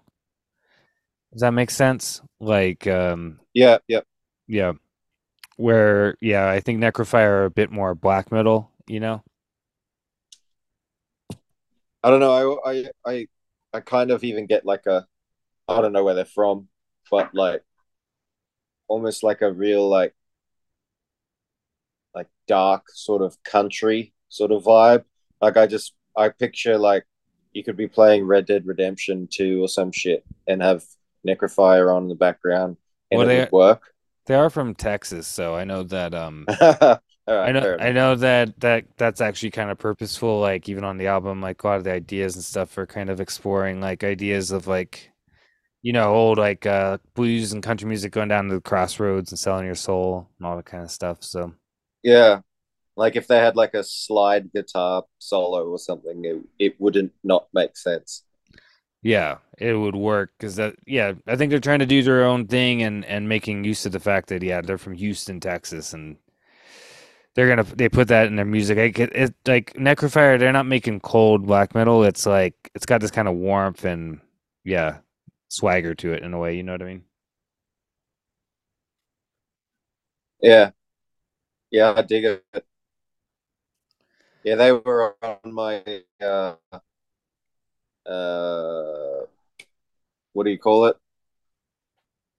Um they didn't make the cut, but they were they were very very high up there and I, I should have put them in, but I, I couldn't cut someone else out. Yeah, we're kind of like in the honorable mentions, or if yeah. Oh yes, yes, yeah. They were they were In a on there for sure. But um, yeah, man. I mean, it's a great list, and there's a bunch of stuff that you put on your list that I got to check out. So that I wasn't even aware of. So that's always that's always a plus when you. Like What's that? like the VV album. You got to listen to it more. Well, yeah, but I already had listened to them. But you know, like there's stuff that you put you put on your list that I don't even never even heard of. So like Sin or uh, Haste, Nocturnal Effigy. You know, I saw you posting on Nocturnal Effigy, but I haven't checked out yet. So Yeah, man. Yeah, I gotta check Yeah, I reckon you'll you'll really like it.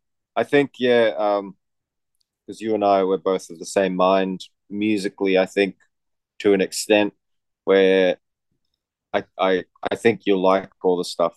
You know. Yeah, I definitely will be checking it all out.